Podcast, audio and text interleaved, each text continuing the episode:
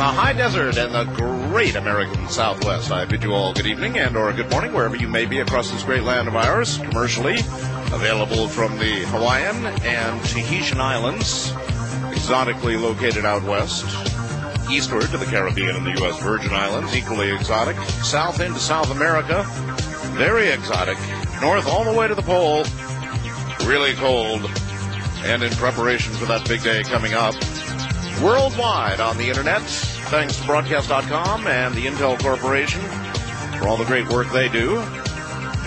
This is Coast to Coast AM, and I'm Art Bell. And it is going to be an historic show tonight. What we are going to be doing in the next hour is the infamous, the famous, the controversial Dr. Reed Alien in the Freezer program. That's how it's come to be known. And it's going to be a kind of an interesting program to do from a number of uh, perspectives. One, uh, sort of forensically, and because we have to, we'll probably have Dr. Reed tell his story again, but not before we present some additional supporting evidence which you can either take to heart or reject as you will, and there is going to be a significant amount of it. There already is. As a matter of fact, on my website right now are new photographs. Uh, photographs of the object never before seen but described during the first show that we did with Dr. Reed. He'll tell you what you're looking at, but they are up there right now if you would like to see the photos. I scanned them myself. In addition, I have the negatives to the original pictures, the uh, obelisk and the alien itself. I have the negatives and I have had them examined. A cursory examination, albeit, but uh, an examination nevertheless, and they are genuine. Now, we are also going to have um, Harold Chacon, uh, C H A C O N. Maybe I'm slaughtering the uh, pronunciation of that. He is a microbiologist, and he did some examination on, I don't know, tissue or some bodily fluids of this alien. I'm not really sure. We'll get the skinny on that. Larry Arthur, who is or was the good doctor's landlord, we'll find out and uh, Sean Atlante, I believe it is. Atlante. Atlante? He's a MUFON member uh, in Southern California. So, obviously, we are going to be presenting you with a lot of information tonight with respect to this story you have not heard before. I also have the complete history of Dr. Reed, where he did his, uh, where he got his uh, PhD, where he did his doctoral dissertation, his employment history, his education. I've got all of that. All of those things that everybody asked for, we're going to have in this program. So that's what we're going to do tonight. It should be really interesting. It's uh, it is, as I said, the single most controversial, wild story and program that we have ever done. Simply put, that'll be next hour. What do I get just before airtime? Yet another threat from Curtis Sliwa. At least uh, that's the way it's written here. Curtis Sliwa's latest threat is entitled this fax that ejected from my newly uh, rejuvenated Gestetner machine I'm coming to New York. Now, I guess I didn't mention that till later in the show yesterday. I am coming to New York City. And I'm going to do that January 10th. And I think it's correct. Uh, you check me on this, but uh, uh, on January 11th, we're going to be on the Today Show. Now, that could be wrong, and it could be the 10th that we're going to be on the Today Show on NBC. I'm not sure. All of this surrounds the unveiling of our new book. Uh, that is to say, that book written by Whitley Strieber and myself, Art Bell, called the coming global super storm, which is going to scare the crap out of you. And I have called, you know, Whitley, Whitley and I, I guess, call it different things. To me, it is uh, researched fiction. It is, it is indeed uh, fiction to a degree. In other words, there is a story woven about this incredible worldwide storm this uh, apocalyptic storm that is described in the book. Unfortunately, the premise of the book is sound. And from the time we wrote it until now, some of what we had was, as I said, researched fiction regarding changing weather patterns. And you know, I've been into this now for years. But there is an article now from uh, ran in the New York Times, ran in the New Scientist. I think Keith is going to get a copy up of it, entitled "Freezing Future," and basically it suggests the North Atlantic current may be changing, and that Europe, and in fact we would say the entire world, is about to face a new ice age. And so if you want something that will scare the heck out of you, then you will read this new book. Now, it's not really out yet. It's not due to be out until the 14th. There are some bookstores hither and yon that have the book. Seattle, some areas have the book already in the stores. We have launched a website surrounding the book. If you go to my website now, new to, uh, newest, latest editions, or whatever it is, uh, you know, on the front page there, you'll see uh, the coming global superstorm website launch, and it is a good website. There's a free screensaver on there for you, by the way, if you want it, along with a lot of information. Now, we'll be in New York City the week of January 10th. See, they're playing it safe. It was supposed to be the 10th. Today Show, January 11th. I don't know. All of these dates are floating a little, but uh, it's just about correct. And the same week, the same day actually, I call it the day from hell. We're going to be signing books with Lee Strieber and myself at the Barnes and Noble at Rockefeller Center in New York City. That's right, Rockefeller Center in New York City. And uh, will announce the times and so forth. So uh, I'm looking forward to coming to Manhattan. Really, I am. But what do I get tonight after after last night saying on the air, just sort of uh, in passing, that we're coming to New York City? I get this. Curtis Sliwa's latest threat. He heard that you're coming to New York City, Art, on January 10th, and he can't believe you're not going to broadcast a show from WABC so he can go head to head against you. Says he's going to arrange a protest demonstration against you, and that he and his followers,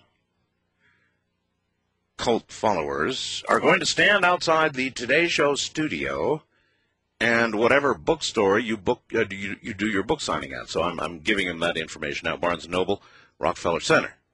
See you there, Curtis, and uh, the guys with the hats, I guess, huh? oh, come on, Curtis. You don't think that intimidates me, do you really?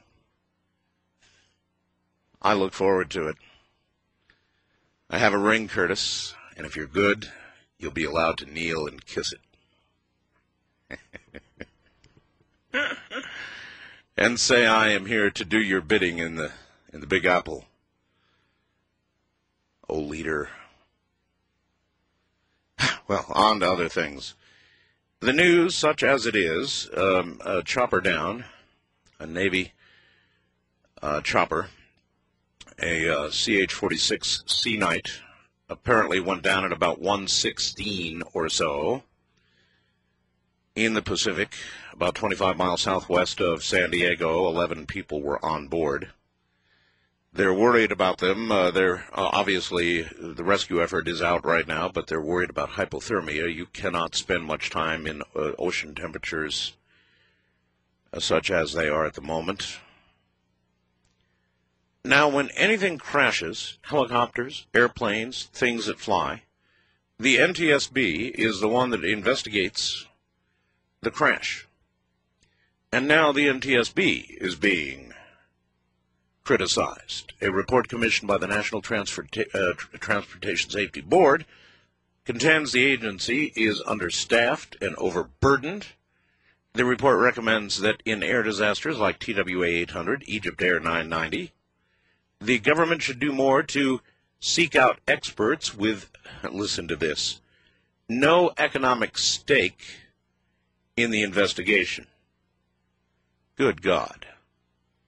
No economic stake in the investigation. So the, impl- the clear implication is that in some crashes, the experts that have gone to work on what the hell happened and what went wrong so it doesn't happen again may have had some economic interest in the outcome of the investigation.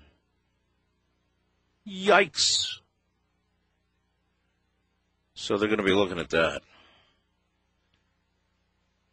That's some implication they appear to be uh, uh, suggesting here in uh, in the news. It looks as though, for the first time, Senator John McCain has a narrow lead over George W. Bush in New Hampshire. Very narrow, but the first time that he's had a lead. Huh. How interesting. Now, I said yesterday, and you know, it may have been unfair, but I, I, I just say what I feel on the air, and the consequences, I guess, be damned. George W. Bush, I am sure, is a fine man. But he creeps me out. He's, uh, there's something about his eyes. Maybe it's that he looks so much like his dad. It's deja vu all over again.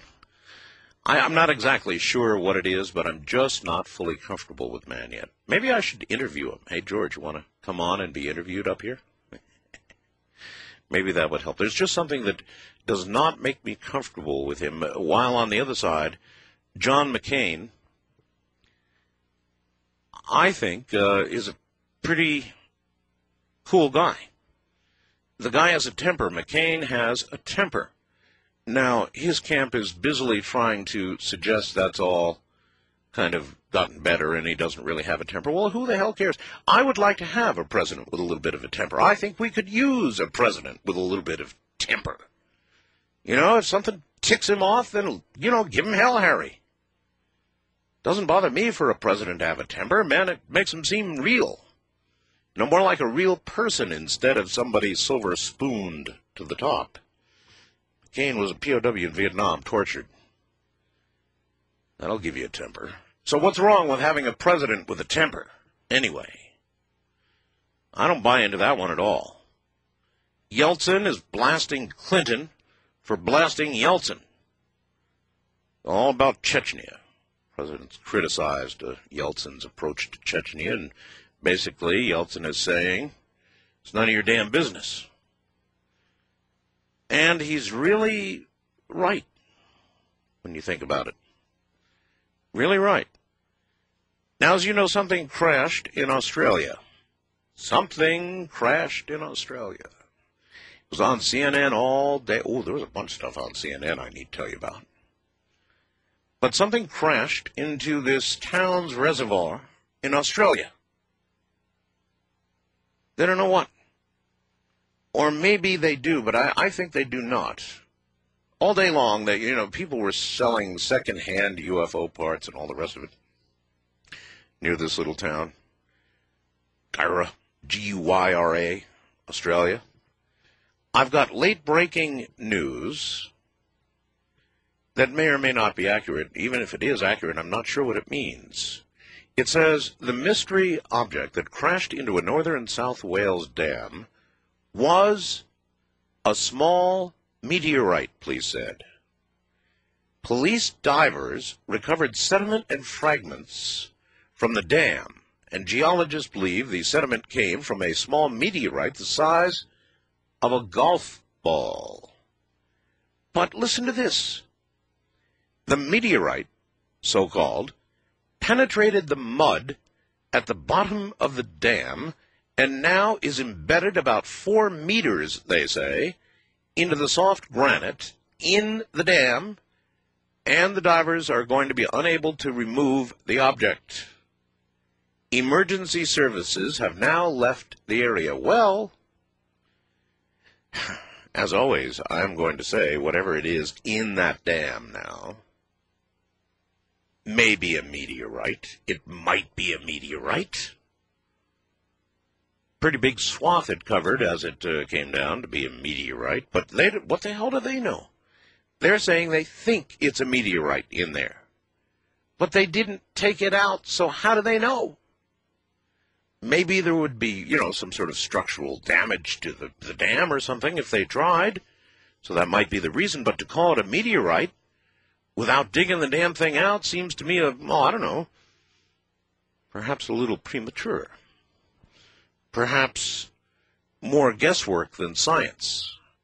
So there's something in the dam, but they don't know what the damn thing is.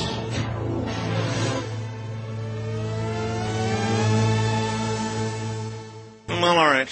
Uh, one more little item on the uh, Australian situation because I have a I have a mole inside KNBC in Los Angeles, and my mole sent me the following which further uh, mystifies me. Something has fallen into the water supply in a farming community, and some are wondering if it was a UFO. Witnesses report seeing a bright green light and an explosion over the dam where the town's water supply is located. Investigators have found what's being described as an impact zone. A crater as big as a truck, they say. The reeds and water around the hole are scorched. The town's water supply immediately cut off while officials looked at the area. They found some fragments of something. What nobody knows, health experts are testing the water. Everything seems normal. Scientists are at a loss as to explain what might have happened. Some think that it could be junk from old spacecrafts or satellites that fell out of space. Others, though, are not so sure and wonder if it could be pieces of a UFO. Still others think it's probably just a piece of meteorite. Here's a line that'll grab you, though.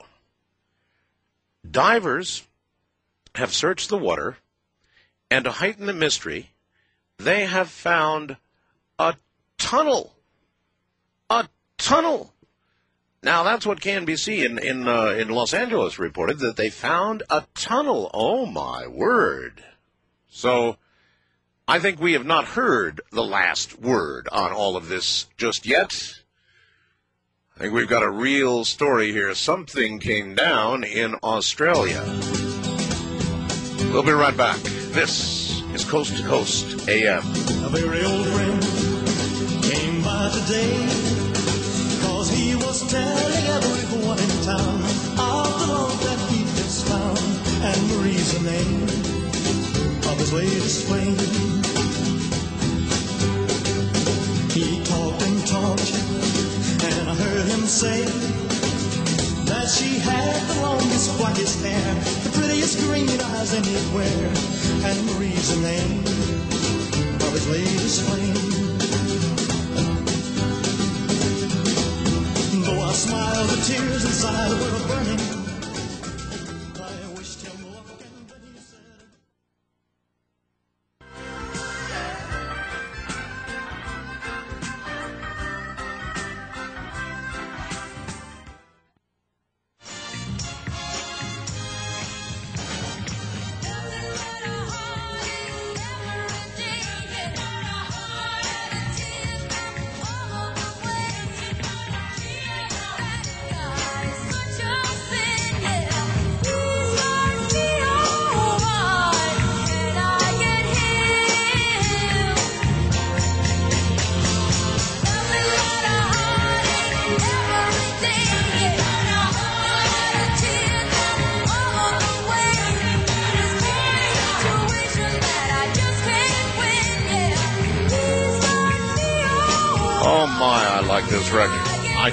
Like this record. I'm stuck on it.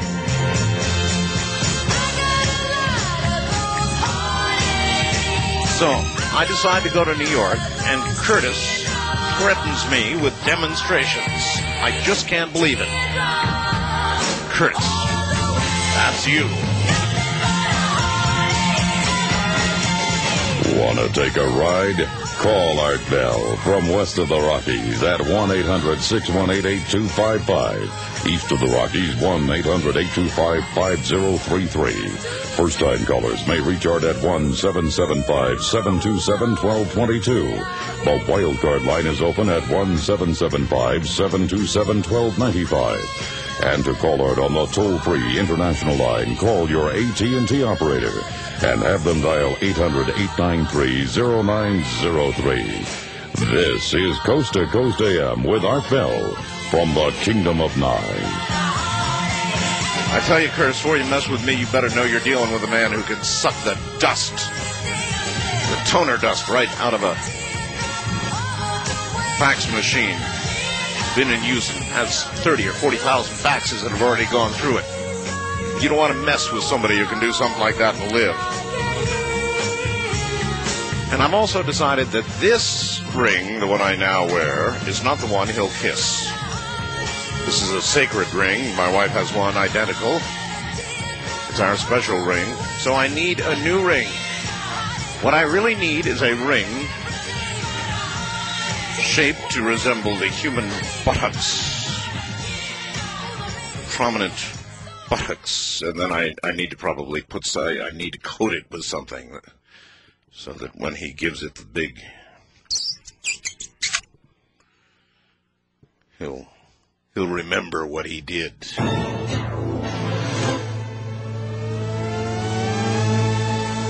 Why don't you join me in a better place to be? That's mindspring.com, and that's there's no contest, you know, between this as a internet provider and everybody else out there. I mean, there are just nightmares to be lived. Nothing but a heartache. You probably got an internet provider like that, right? Nothing but a heartache all the way. Bad connections, sometimes no connections, busy signals, people who tell you the problem is your on your end, go fix it. You don't get any of that baloney from MindSpring. Good, fast, 56K reliable connections, people who care about you. The Spaminator, now other people don't have that.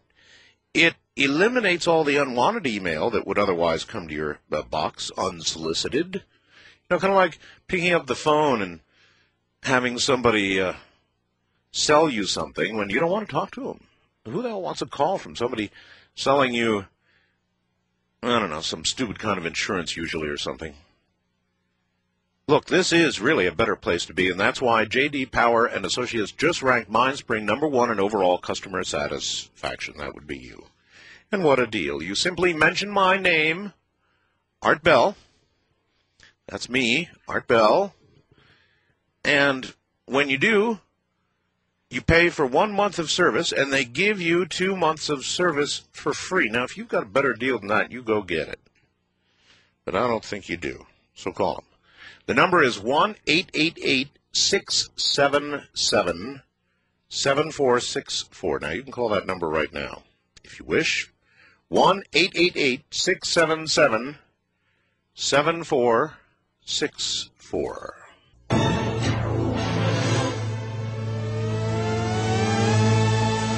I wonder what would happen if you, uh, and don't do this, of course, were to just down your two free bottles of Super Libido formula when you got them. Probably something completely uncontrollable. Now, earlier today, I was freaked out. I was watching CNN headline news, and and uh, you know how at the bottom of CNN headline news, they run sort of semi headlines, things that are are not quite big enough, I guess, to do a video story on, but they run them at the bottom of the screen. And I saw this thing about a bank limiting withdrawals to three thousand dollars, and I went, "What the hell?" and it wouldn't repeat. I sat there and I waited and I waited and I waited, you know, for it to come back up again. It wouldn't come back up. So I picked up the phone. I called Atlanta. I called CNN. They were very nice. And they sent me the story. It comes from Lincoln, Nebraska. Associated Press, as a matter of fact. A policy to reassure Martell State Bank customers in Lincoln, Nebraska, their money would be safe during the year 2000 changeover may just have sent the wrong signal. You see, signs posted by Martell's parent company in not one but four Lincoln branches and other Security First banks told customers, get this, cash withdrawals would be limited to $3,000 between December 15th and January 10th. Banks nationwide do not fear the Y2K bug nearly as much as customer panic caused by a run on banks. So that's what the banks, I guess, are scared of.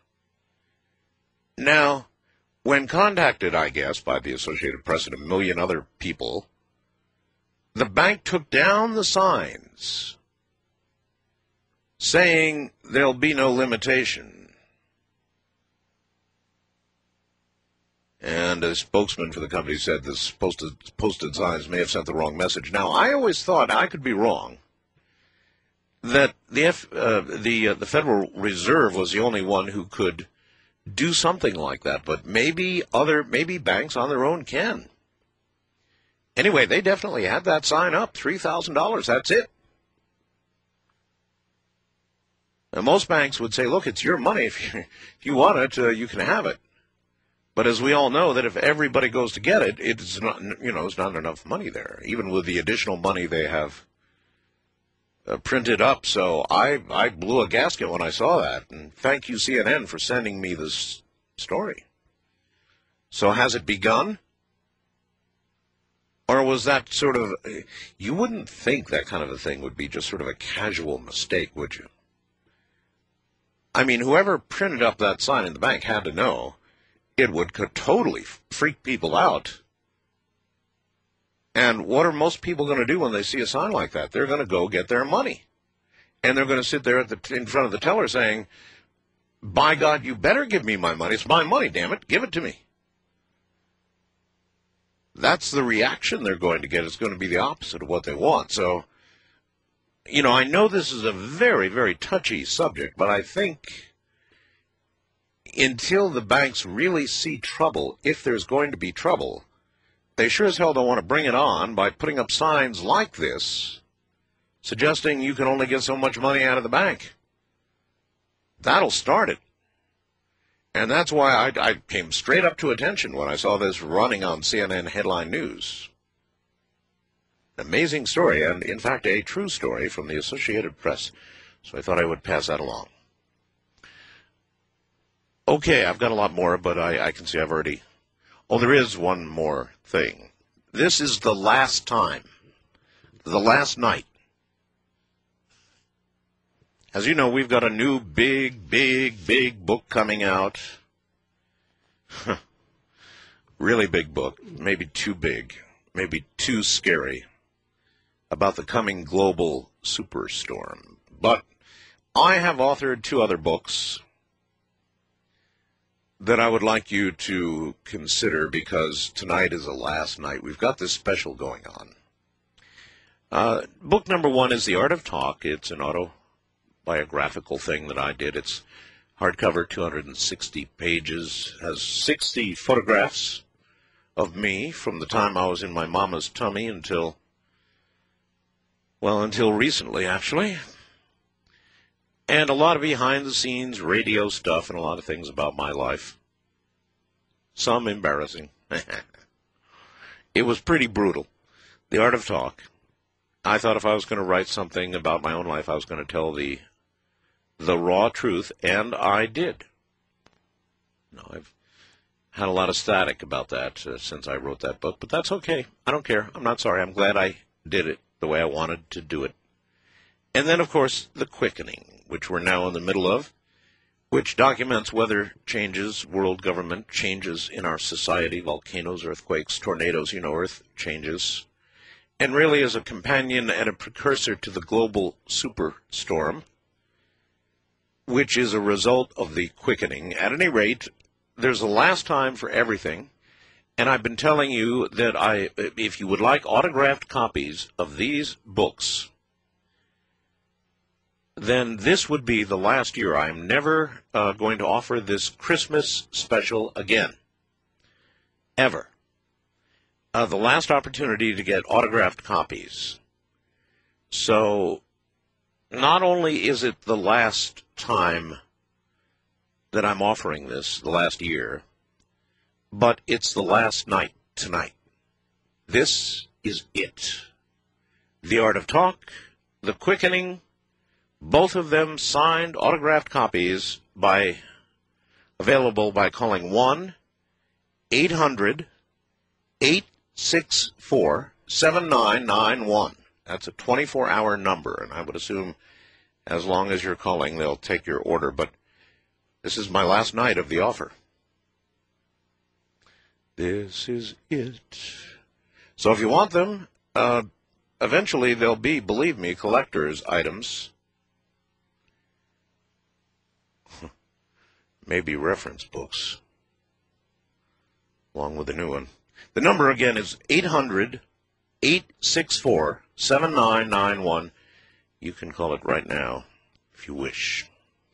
So, that should catch you up with the major stuff, and I see I've slaughtered most of the hour. Wildcard line, you're on the air. Hello. Hello, Art. Hello. Good evening to you. And you, where are you? In uh, San Francisco, California. San Francisco. Yes, sir. Yeah, I've spoken to you once before when we talked about uh, something to do with uh, Colin Wilson, and I had been talking about Nostradamus with you uh, last year. Yes. And I've been uh, looking into Faculty X. You recall what that is by chance? You've read no. the book. Nope. Faculty X. It had to do with uh, the ability for precognitive senses and perceptions beyond the norm, outside our regular occurrence of uh, knowledge and I, reality. I deal with that almost on a nightly basis. Yeah, I walk with you in that with this Curtis Lewa thing, by the way. I hope uh, these devils can leave you alone because you're a very good man. And Curtis and his hooded hoodlum chasers, Yes. or maybe they're not hoods. Well, I have an odd story for you that happened to me about a week and a half ago. I've read it on air before. It's a poem, but I'll tell you the particulars. I had a tragic car accident a week and a half ago. Oh no. I wrote something called Into Darkness, and I read it at uh, the station KSFO in San Francisco, but Yes. I wanted to tell you the first couple of lines and tell you what happened to me. All right. Uh, Crow's been following me around, if you know what that foretells, but most people won't talk about it. So I kept quiet as well, then careened my car over a precipice, into hell, into darkness. I broke my vow of silence and screamed. The, clo- the crow flew past my shattering windshield, dark feathered omen, jet black eyes glistening. Mm. Even a St. Christopher medal, lost between the seats, shrieked as we fell straight into darkness. It goes on far longer than that, but I'll send you a copy. What happened was during the accident, I Yeah. blanked out, and when I was uh, looking into the back seat, grabbing all my items before going into the ambulance, the St. Christopher medal had rolled into the back seat at the bottom of the seat on a black carpet, and it was glistening there. And I told two people the Friday ahead of that, and also several people during the day at a university where I work as a DJ, the same thing. And then the accident occurred about half an hour after I left the building, where I told the building guard the same story. Well, is the bottom line here th- that you knew this was going to happen? Oh, it's a precognitive effect, I think that. Uh, All right, then the obvious question is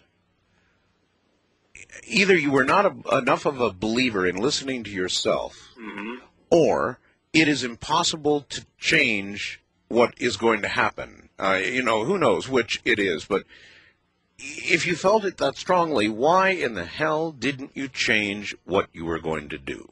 Oh, because I was headed toward my radio station to have to drive to get there, and that was the only way to achieve getting to my show. Oh, but there's always there's always call you you you have, you, you have a show on. Uh, Oh, I have a radio show uh, on uh, KUSF Radio in San Francisco. I I'm see. one of the DJs. well, there's always calling in sick, you know. Ah, well, it's my duty to be on the air to my fans and people who I've been generally very good to. And But I've- not at risk of death. I mean, you can miss one day. Pardon me? You could have missed one day, not at risk of death. Ah, well, I will tell you something interesting. I've had three events like this. One was a water skiing accident I dreamed and uh, many know about that. My family And then, and then it happened. oh yes. Well, see, then what you did is even more inexcusable because you've had two previous incidences. Well, these are interesting only in the effect that I learn from precognition to see other things, and that's why I mentioned Nostradamus. So then, if you were to dream that on Wednesday next, you, you know, a meteor will come crashing through the atmosphere and hit you in the neck, lobbing your head off like a knife through a hot butter, are you going to stay home or are you going to go out and wait for the big hit? Oh, I will foretell that to the world and tell them beware, such as the the effects of the upcoming nuclear catastrophe that Ed Dames so succinctly uh, skirts around but says so much about, and I dearly enjoy listening to him. Oh, well, so do I. All right, well, so much for you. Maybe everything then is preordained. And you sound like a, k- kind of a lackey to uh, uh, to the uh, the theory that everything is preordained. Why would you not attempt to avoid something horrid, horrible happening to even death? Well, because I got to go on the air. Well, you can't miss one day. No, with two previous clear incidences of precognition, and then uh, an accurate accurate portrayal of those events in reality, I think I'd think uh, three or four times. On my international line, you are on the air. Hello. Good evening, Art. Good Hi, eve- it's Jeff calling from uh, Edmonton, Alberta. How's Canada. every er, how's everything up north? Very great. Thank you very much. Uh, just wanted to let you know I picked up your book today. You found you really? Yes, actually, I, um, there's a big company up here in Canada that's also on the internet. Wow! So you, you're telling me you're telling me Superstorm has made it to Canada? Yes, and she said they got an astronomical amount of copies of it, more than more so than any other books that are coming out right now. Yeah, it's going to be a big book. There's no question about it. It's it's going to be a big book. It's probably going to be a movie. Yeah, that would be great. Actually, Um, I have a little question for you here. You had a gentleman on uh, like a week or two ago, and uh, he was talking about reincarnation.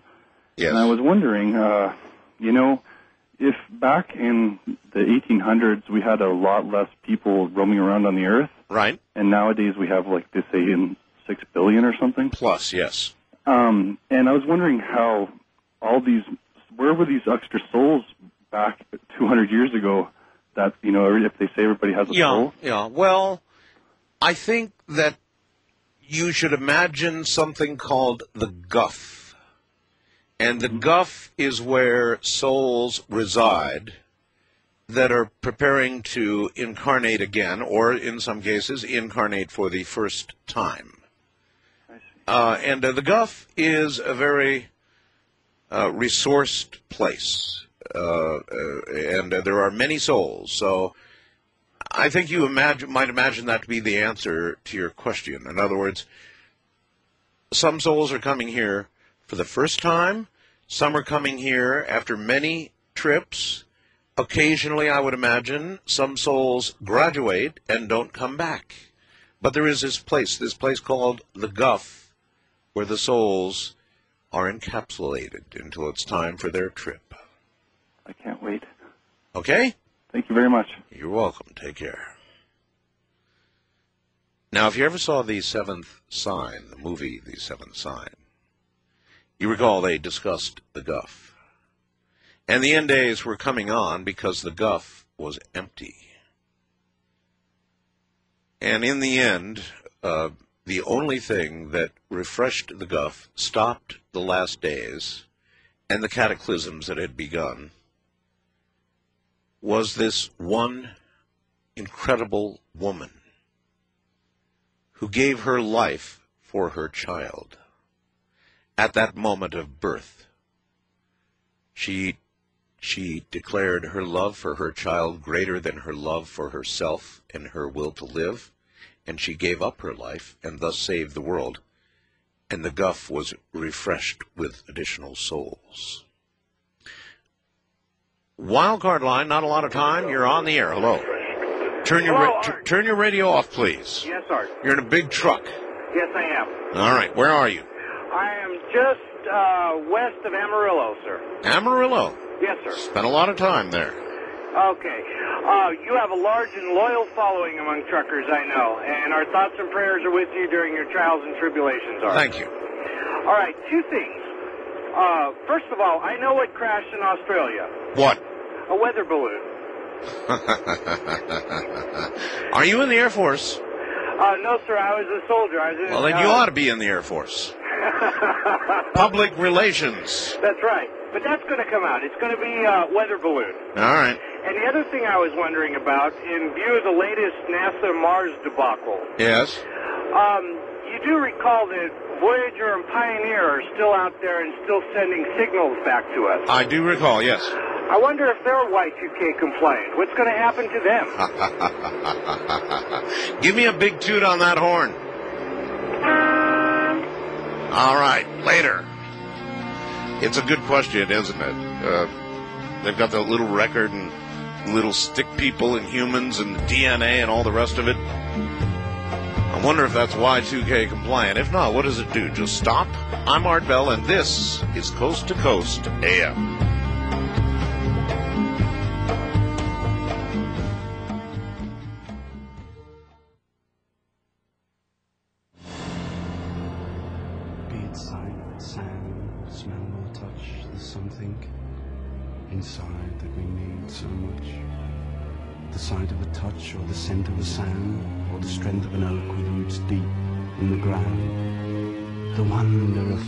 To be covered and then to burst up through tarmac to the sun again. Or to fly to the sun without burning a wing. To lie in a meadow and hear the grass sing. To have all these things in our memories hoard and to use them to help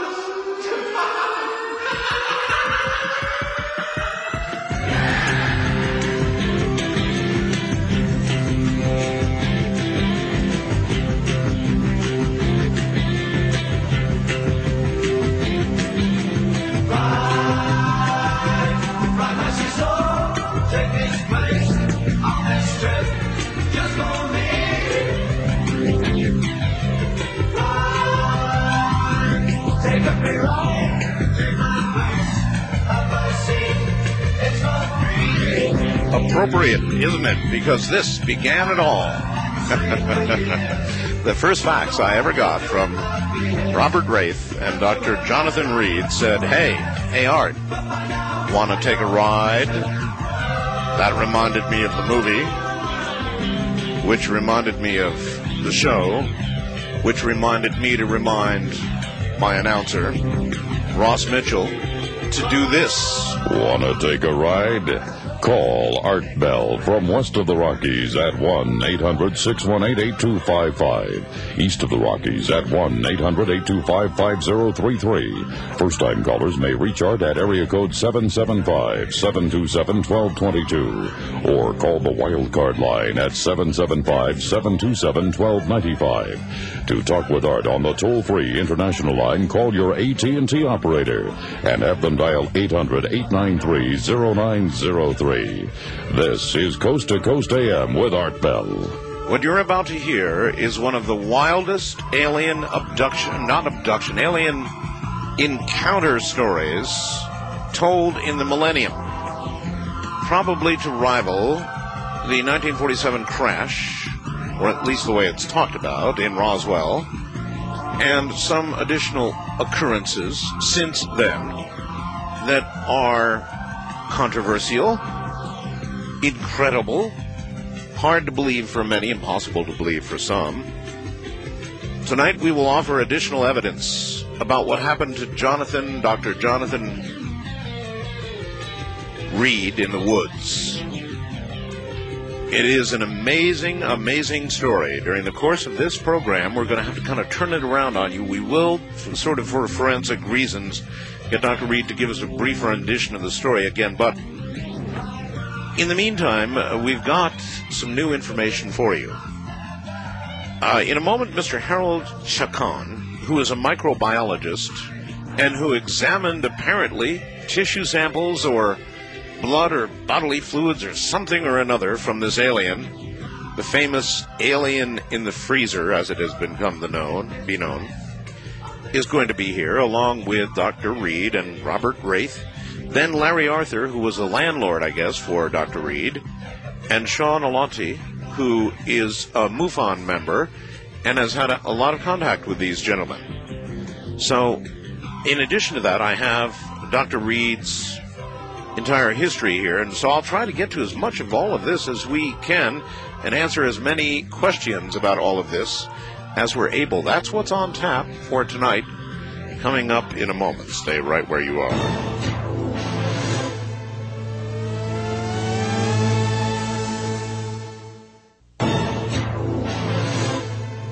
Oh, brother. Like once isn't enough, huh? Here's what After Dark, my monthly newsletter, will tell you. After Dark will tell you about the conspiracies the government will not. After Dark will reveal the discoveries that scientists will not. After Dark will give you serious information on Y2K the mainstream media will not. Begin this millennium by opening your mind after dark. Call 1 888 727 5505. Order now, and you'll get this free gift the mind bending new millennium. It's a two hour audio cassette. And guess what? It features two of my most controversial guests. First, Gordon Michael Scallion. Are his alarming predictions for the new millennium real? And second, of course, Major Ed Dames. He uses remote viewing to see the past, present, and future. This tape is a $22 value, and it's yours absolutely free. Call 1 888 727 5505 now and place your order. One year, 12 issues of After Dark, just $39.95. That's 888 727 5505 for After Dark and the mind bending new millennium on audio cassette. Again, here's the number 1 888 727 5505. By the way, it makes a great holiday gift. How would you like to look and feel 10 years younger in 10 weeks? Now there's proof that aging can be slowed down and even reversed. You've heard me talk several times about the incredible age reversing benefits of HGH, human growth hormone. Well, according to many scientific studies, higher HGH levels can help you look and feel younger. That's why I'm taking Ultimate HGH, a natural formula without hormones designed to boost your body's own production of HGH. If your goal is to help improve energy, stamina, lose unwanted fat, diminish wrinkles, enhance memory, immune function, and vision, then Ultimate HGH is for you too. When you order two bottles of Ultimate HGH, you'll get a third bottle absolutely free. That's only $33 a month, a tremendous savings off the typical $100 a month for comparable products. Plus, you receive a free audio cassette tape on the incredible benefits of HGH. So, call Great American Products now at 1 800 557 4627. That's 1 800 557 4627. One more time 1 800 557 4627.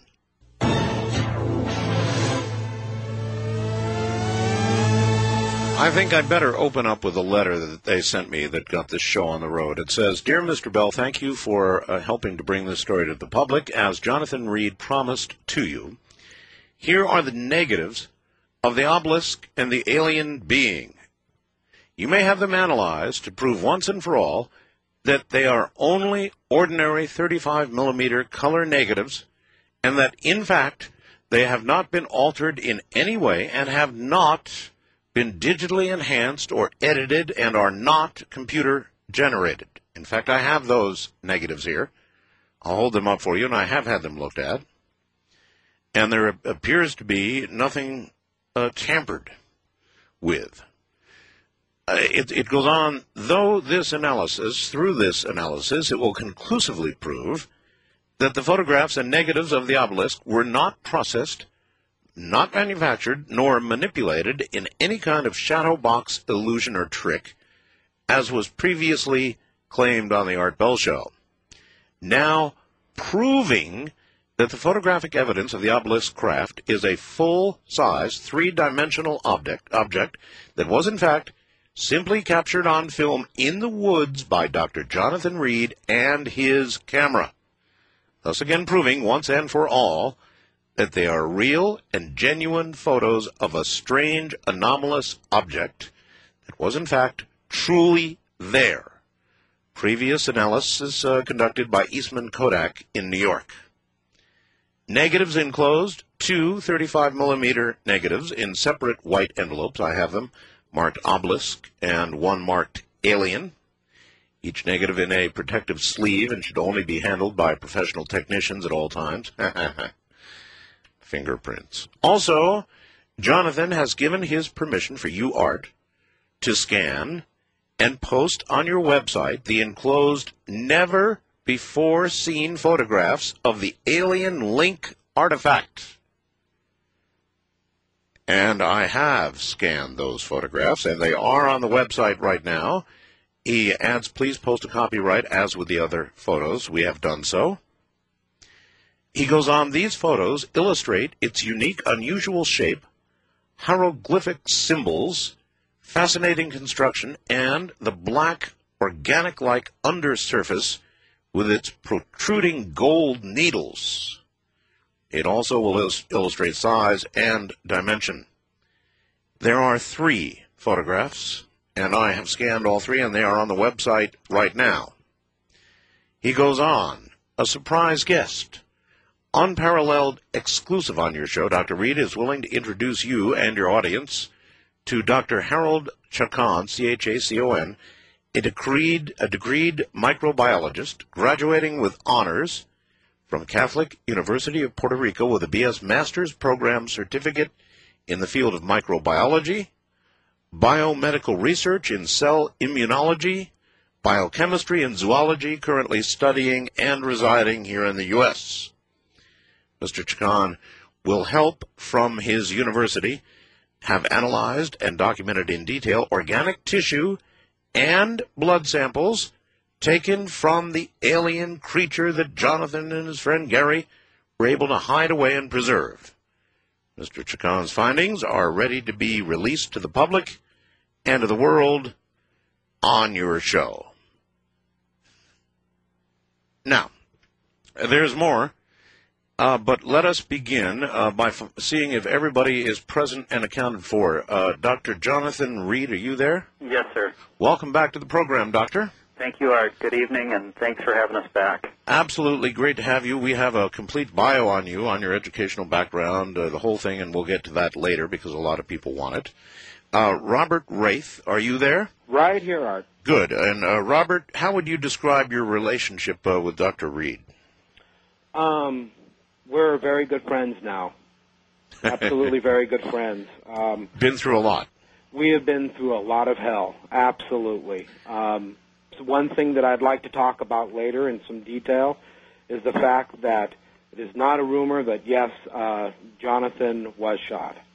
Yeah, uh, I, I hadn't mentioned that to the audience uh, yet, but yes, indeed. Jonathan, since the last broadcast, right, uh, uh, Yes. Robert? And This was Robert- shortly after we had left San Diego. Shot Wow. as in shot with a bullet from a gun, that kind of shot. He was shot with a bullet from a gun. It went through his shoulder. All right, we'll we'll get to that story. Um, so we're going to because we have guests who have to get to bed early.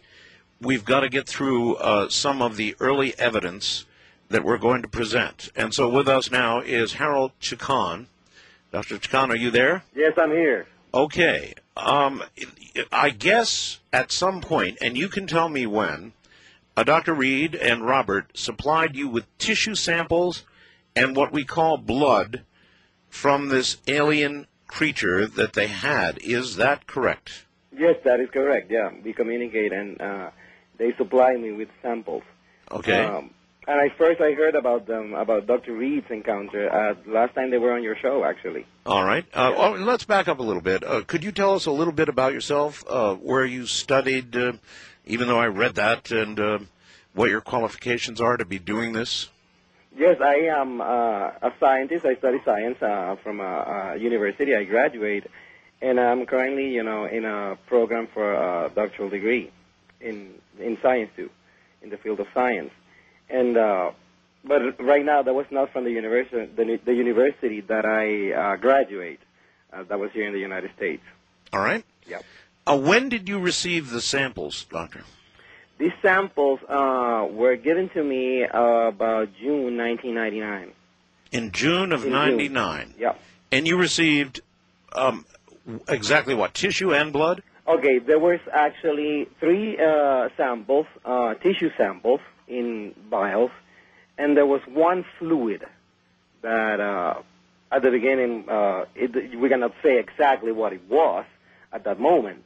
But after studying, yeah, we realized that yeah, we were working with blood. So, in other words, you heard the original broadcast, so you knew the story. Yeah, yeah, And- through the website. Yeah, And so then you were contacted uh, independently by. I contacted them. you. Oh, you contacted them. I contacted them. Yep. I see. Mr. Uh, Chacon um, emailed us in about uh, April um, and was interested in doing this. And it, it was a process. I, I spent some time communicating with him. Uh, we talked via email for a while. I checked out his credentials. We then talked on the phone. And then finally, I met with him personally after all security measures had been met. We talked again in great detail about this case. And later, um, that's when Dr. Jonathan Reed and myself met him personally together. So you met, and at, was it at that first meeting you gave him the samples? No, No. it was later on. Later on. All right. I think it should also be mentioned, um, Art, that I think Mr. Chacon was extremely skeptical at the onset. Well, there, yeah, you know, Dr. Reed, there are many skeptical of this story. You, you- you, Absolutely. you know that, of course. And that should be the way it is. All right. Well, then let's let's proceed through um, uh, matters as we should. Uh, uh, Mr. Chacon, Yes. what um, what can you tell us about the analysis of the of the I don't know if you want to call it skin or tissue samples and or what's called the blood? What what what what have you found? Okay. Um, at the beginning, I received uh, three. Uh, how I said, there was three tissue samples and one fluid that we called uh, blood. Okay. They were delivered to me uh, in a small medical transport, like a, a freezer type. It would look like if you try to compare it with a small camping cooler. Kind of like uh, the, the sort of um, container they keep donated organs in. Exactly. uh, where you keep blood and That's you right. keep it frozen so uh, it preserves any type of sample. All right. um, after I remove uh, the top of the box and I open the inner seal, uh, the seal that keeps the cold inside, because we use actually nitrogen. Um, inside the box, there were samples were wrapped in linen gauze, keeping them from banging to each other because they can broke, and they can mix together, and then our problem will be bigger. Of course. And then uh, the samples were analyzed. Were analyzed through a microscope, uh, what is called uh, transmission microscope, and uh, we were analyzed through the electron uh, scanning microscope too. I guess I should ask Dr. Reed about how these samples were obtained. Doctor, uh, did you uh, uh, draw blood, as it were? Uh, is that how you got the sample? And, and with regard to the tissue, how did you get that? Did you scrape it or cut it or what? Well, the samples were obtained, first of all, during our, uh, what shall I say, clinical close-up analysis with Gary and I, my friend Gary. That that's the time during which those photographs were taken. Correct. Okay. And the wound on the, the creature's head was definitely open and accessible. And there was fluid draining at the time. So we were just able to literally Scoop uh, it, scoop scrape it it up and Yeah. put it in a vial. And the same deal, I assume, with the tissue. There would have been loose tissue. There was some ragged edges to the to the wound, and I actually cut some off with my X-Acto knife. Okay, folks, you, you can see all that, by the way, on my website in the photographs. You can actually see the wound on the alien.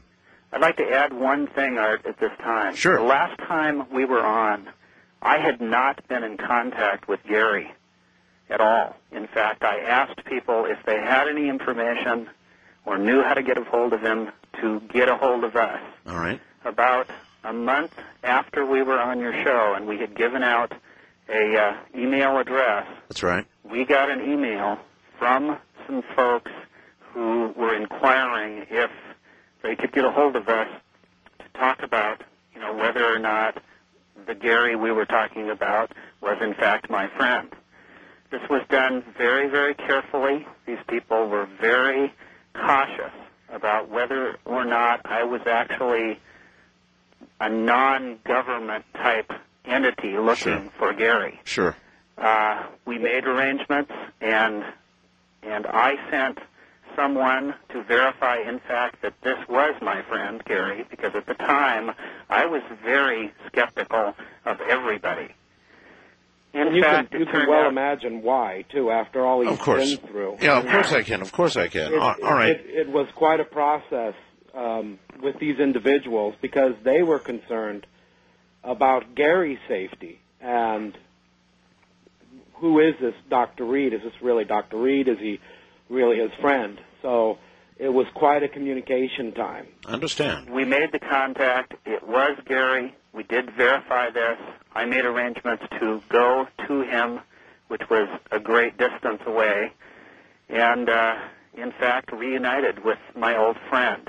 Now, there are many people who have said, well, you sent samples to a university have, to have studied, and then I lost those samples because I went back to find them, and there was no sign that they had ever been there. Right.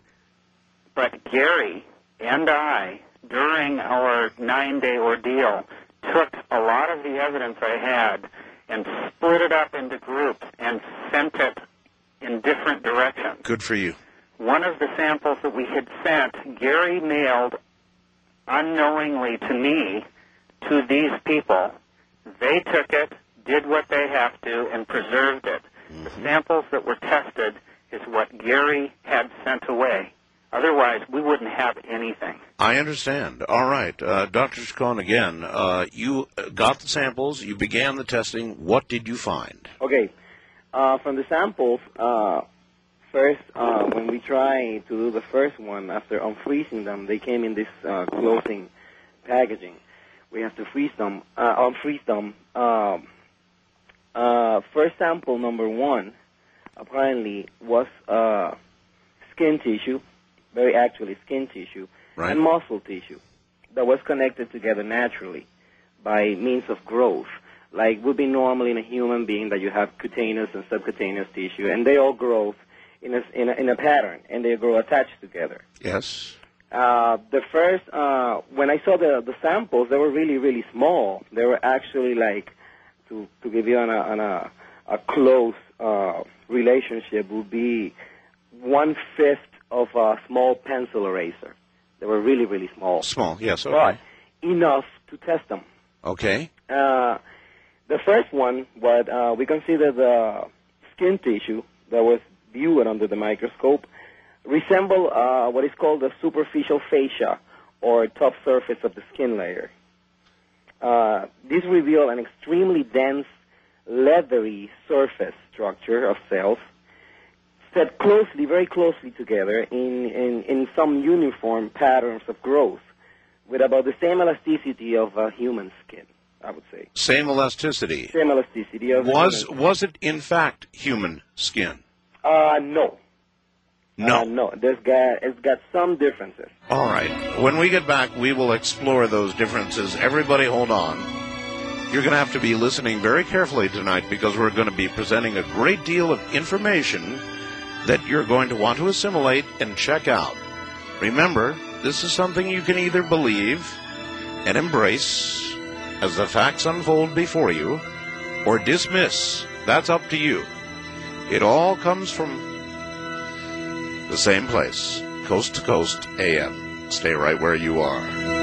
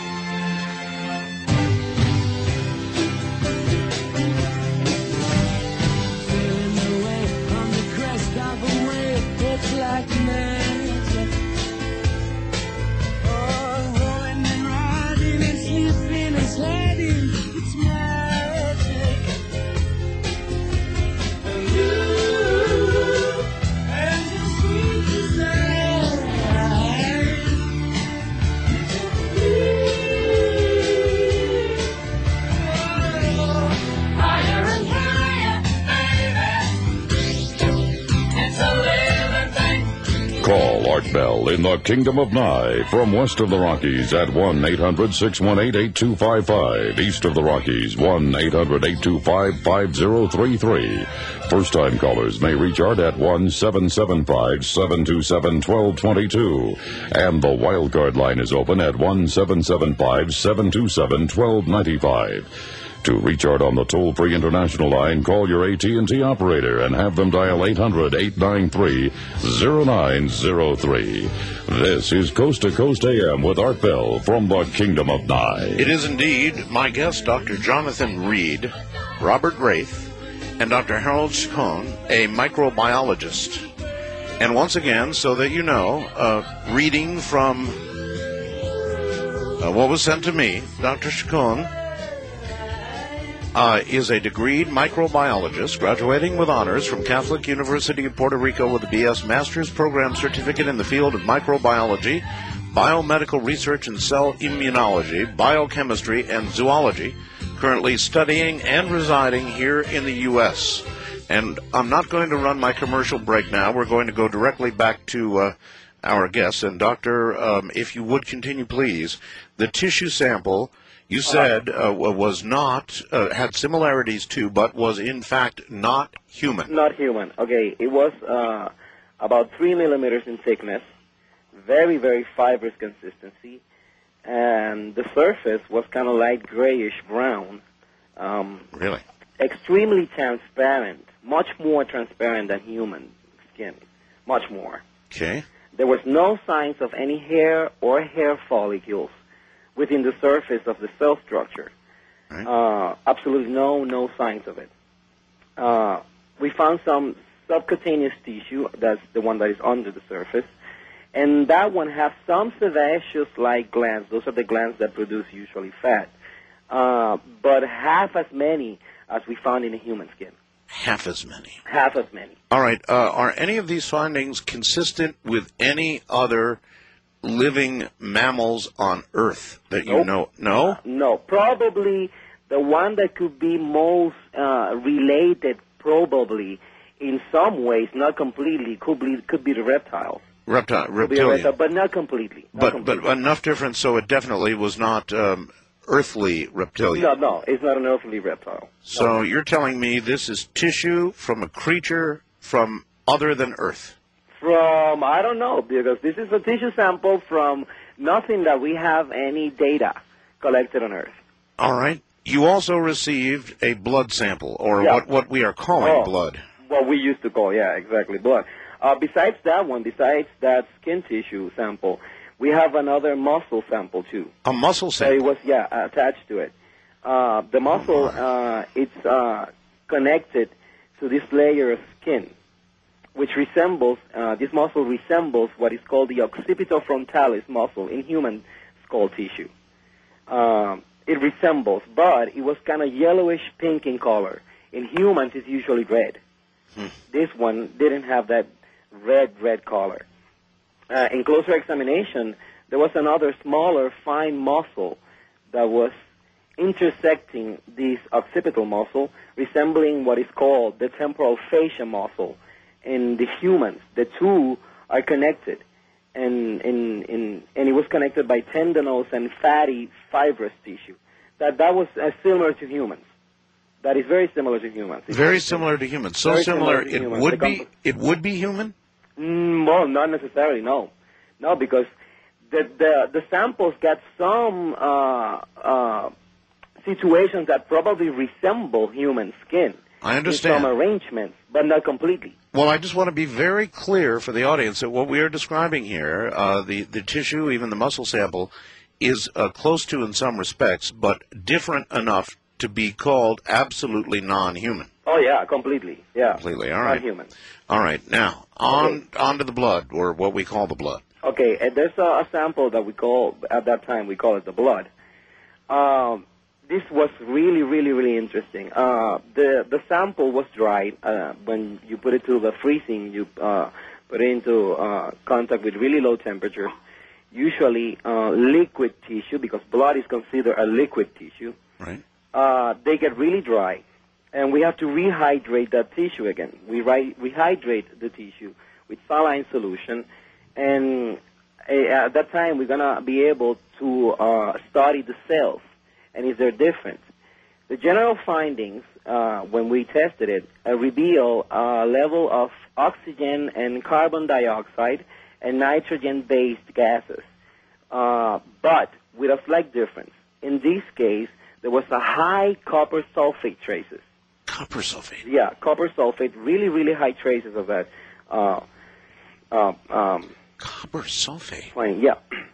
The copper sulfate uh, traces, uh, there were white and red black corpuscles, what they're called corpuscles, uh, with elongated nucleus. I, I, I want to stop you for just a second and remind my audience that in a recent uh, significant interview we did on animal mutilations, they found missing from the cows what? Copper. Uh, they, the, the, the copper content, I think in the liver, if I'm remembering correctly, was almost entirely missing.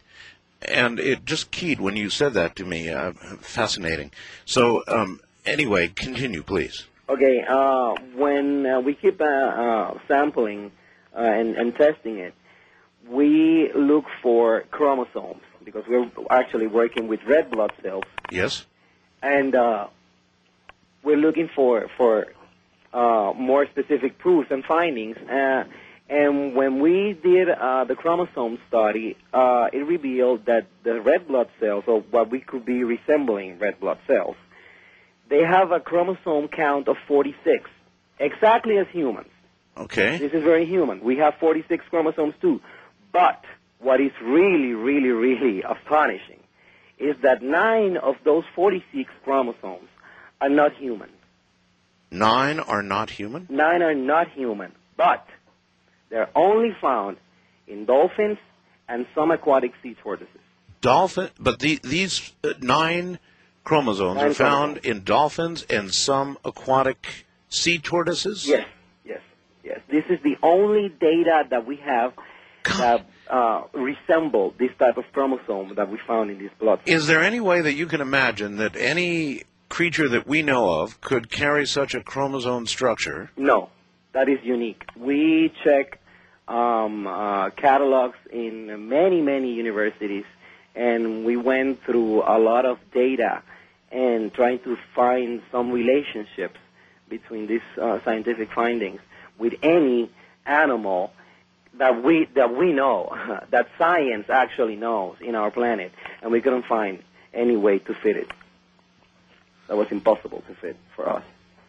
Um, those are astounding findings. That is uh, uh, really impressive. Have you shared these with colleagues?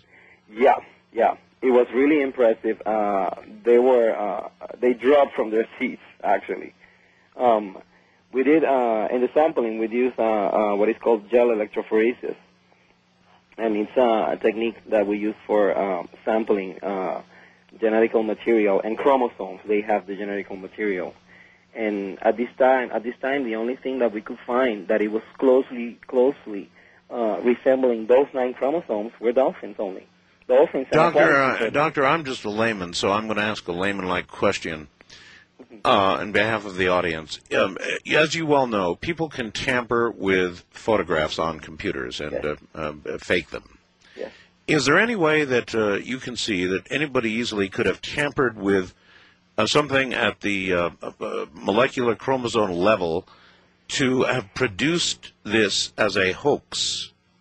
Okay. Um, in terms of the of the technology that humanity has right now, Yes, yes.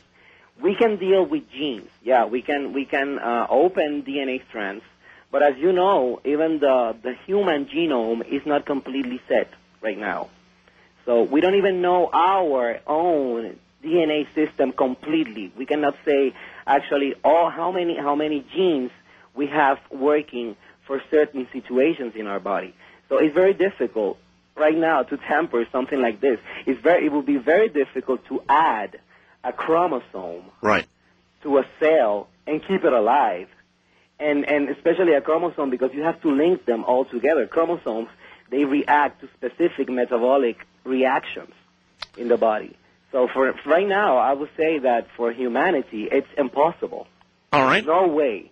Then, then that must mean that, in your opinion, you examined tissue and muscle and blood, what we're calling blood, Yeah. of a being not human and not uh, not of any uh, of a mammal uh, construction. Uh, Not that- that- human or any mammal that we have seen or we have ever cataloged in science.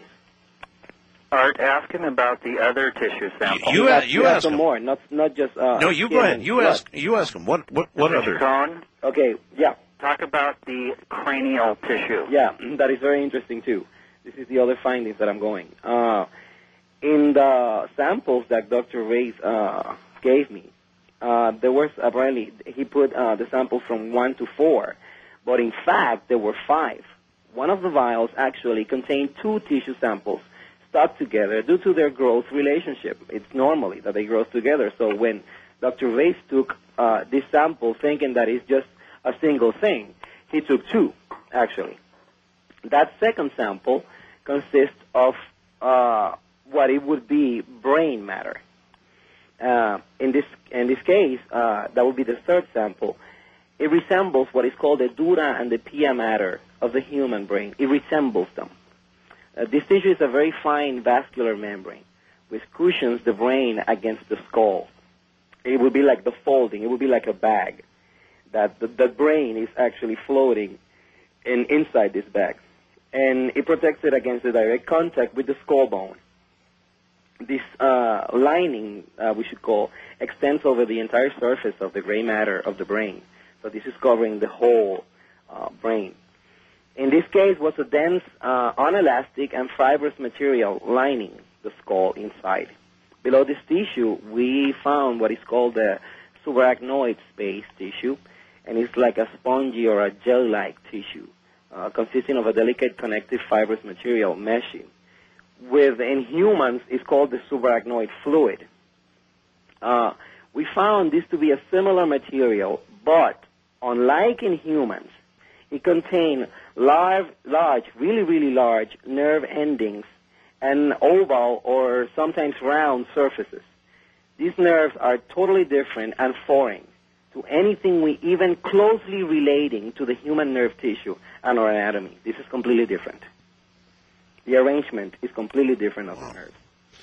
Uh, another really interesting finding is that under close examination, uh, this tissue area did not at all resemble human tissue. In more closely uh, study, the cranial membrane uh, resembles probably the one of a reptilian type animal because it have a much different structural ana- anatomy. All right, doctor. We're very short on time. You've given us a very great deal of uh, information. Uh, is there anything else critical to get out before Yes. we move on? Yes, it's yeah, it's something really, really interesting. Um, we found some new structures inside the brain. New structures. New structures inside this. Uh, the only the only uh, part of the brain, you know that the brain's got certain convolutions. When you when you look at a brain, Sure. the only part that we have from this sample was what it would be considered the external or the molecular layer. Okay. The fascinating and unique differences found in this sample was the discovery of some angular and tubular straw-like open membranes, like little connecting tubes, that they are completely wrapped in nerves and connecting fibers. These uh, little tubes are protruding up and through the base of the molecular layer. So they're coming out of this layer in the brain. Uh, would be, I should say, the brain cells. Uh, they're randomly looping over the top of the cortex, only to descend back into this, uh, the surface, what will be the convolution surface, the surface, and they're embedding directly into the cells of the body of Purkinje. The Purkinje cells are the ones that are related to the electrical capacity in the human brain, and they work as an isolation material. These cells are actually attached to the axon of the dendrite. These are nerve cells. But in this case, there was a different structure that we don't know. We haven't seen, never seen this connection before. This is truly a new discovery. Doctor, I don't know how to thank you uh, for delivering all of this um, astounding information to us. I, I, really appreciate your report. Uh, we're woefully short on time. We have so much we have to get to tonight. But, Doctor, thank you. And um, I would love to see a written summary of your findings, as I'm sure the audience would Yes, as well. there's gonna be there's gonna be information to be uh, publicized shortly. All right, Doctor. Uh, I'm going to say thank you and uh, and good night to you. Thank you very much, sir. And um, as for the other two of you, um, uh, Dr. Reed Yes. and uh, Robert, hold on a moment. Uh, let me take care of what I've got to do here. Holy moly, uh, I got more than I bargained for there.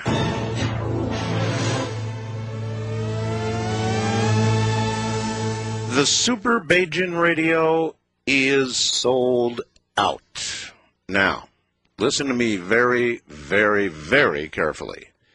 The Super Baygen is different from the standard Baygen in the following ways. It has four-way power. It has the crank just the way the regular Baygen does, but it also has a built-in solar panel, an AC adapter, and a smart power storage system. A fully charged Super Baygen can run for over, get this, 40 hours without cranking. It's got a built-in LED light that is, brace yourself, three times brighter than the Baygen that we have been selling up until now. The light actually mounts inside the radio, and you can pull it out on a cord, a magnetic light, very, very bright. And the AM reception on the Super Baygen is super. It is easily double, I repeat, double and possibly triple the sensitivity of the standard Baygen radio. The Baygen, the Super Baygen, unfortunately, is sold out. However, we will take reservations right now, and we will guarantee to get it to you before Christmas. Limited numbers, and when we get uh, when the numbers get too high, we're going to cut it off. If you want a Super Baygen, you call the C. Crane Company in the morning at 6:30 a.m. and get yours because they're going to be gone. The number is 1 800 522 8863. 1 800 522 8863. The C. Crane Company, the only one in the world with a Super Baygen radio. At least they'll have it soon. Now, I am looking forward to the year 2000 as you are. I'm sure I can't wait to see whether we're headed for a little bump of the road or a big crash. The same events are going to happen to the wise and unwise alike. Whether your family is excited or afraid depends totally on how well you've planned for your needs. Now, I've talked to people about, well, I don't know, every day now, about how we can take the fear out of the new century by having some storable food for our families, no matter what happens. We're now past the 11th hour. It's about two minutes. It's about two minutes to midnight, millennium wise. So make sure you call your food orders to the J. Michael Stevens group, I am now told, by December 28th, and your food will actually be delivered before the new year. Wow.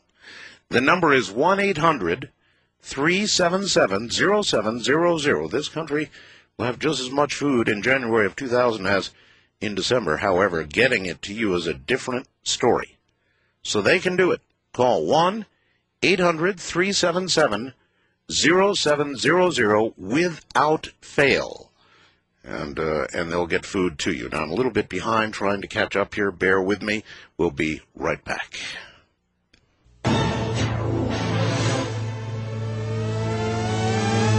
All right, back now to my guests, Dr. Jonathan Reed and Robert Wraith. And Dr. Reed, your house was ransacked in Seattle, wasn't it? Yes, it was. Now, that is uh, part of your story that a lot of people had some uh, doubts about. And so when we come back from the break, uh, we're going to try to get on your old landlord, a man named Larry Arthur in the Seattle area, who is prepared, apparently, to um, uh, act as your witness for what occurred. Is that correct? Yes, finally. Any idea why uh, your house was ransacked, Doctor? They were looking for the evidence. The uh, the alien body, the artifacts, uh, Yes, whatever.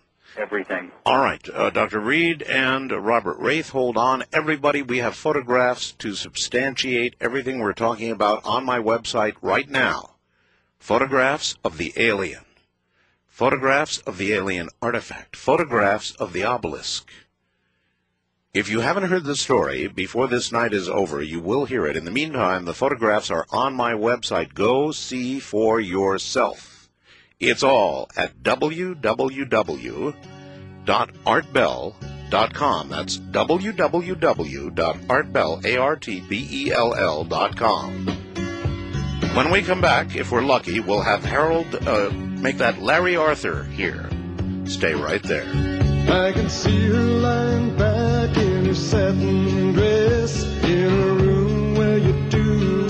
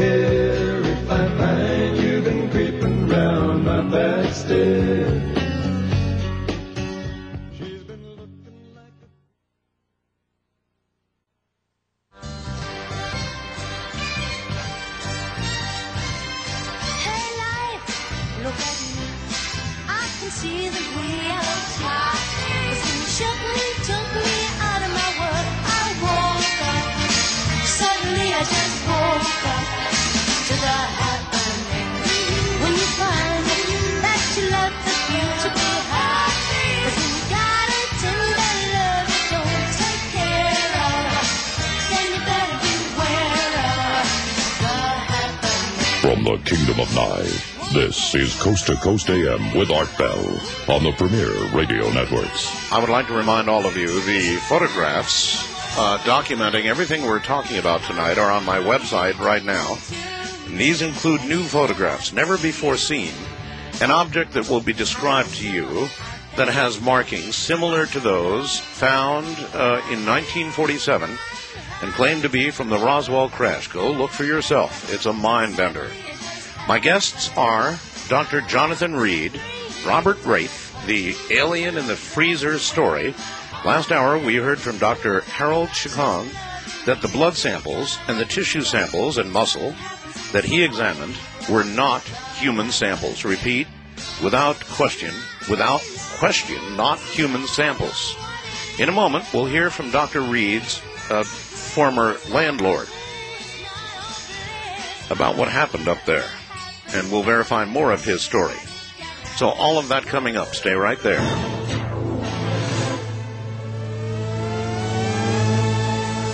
I'd like you to join me at MindSpring. It's a better place to be if your internet provider is less than pleasing you these days. Well, MindSpring will fill the gap, believe me, and you can make the change, boom, just like that. You can call them up and start MindSpring tonight, right now, middle of the night if you want. Now, they've got the Spaminator. It eliminates all the rotten stuff you don't want in your email box. You'll never get it. What you will get is fast 56K connections. You'll get people who care about you when you call them and help you through any problem. You're getting a company that has just been ranked by JD Power and Associates number 1 in overall customer satisfaction. They are. And boy have I got the deal for you. what a deal. You buy 1 month of service from MindSpring and they give you 2 more months free. That's right. You buy one, you get 2 free you'll stick around. They know that, otherwise they'd never make this offer. So call them. Jump over now. The number is 1 888 677 7464. 1 888 677 7464. In a moment, we resume the program and the trail of evidence. Well,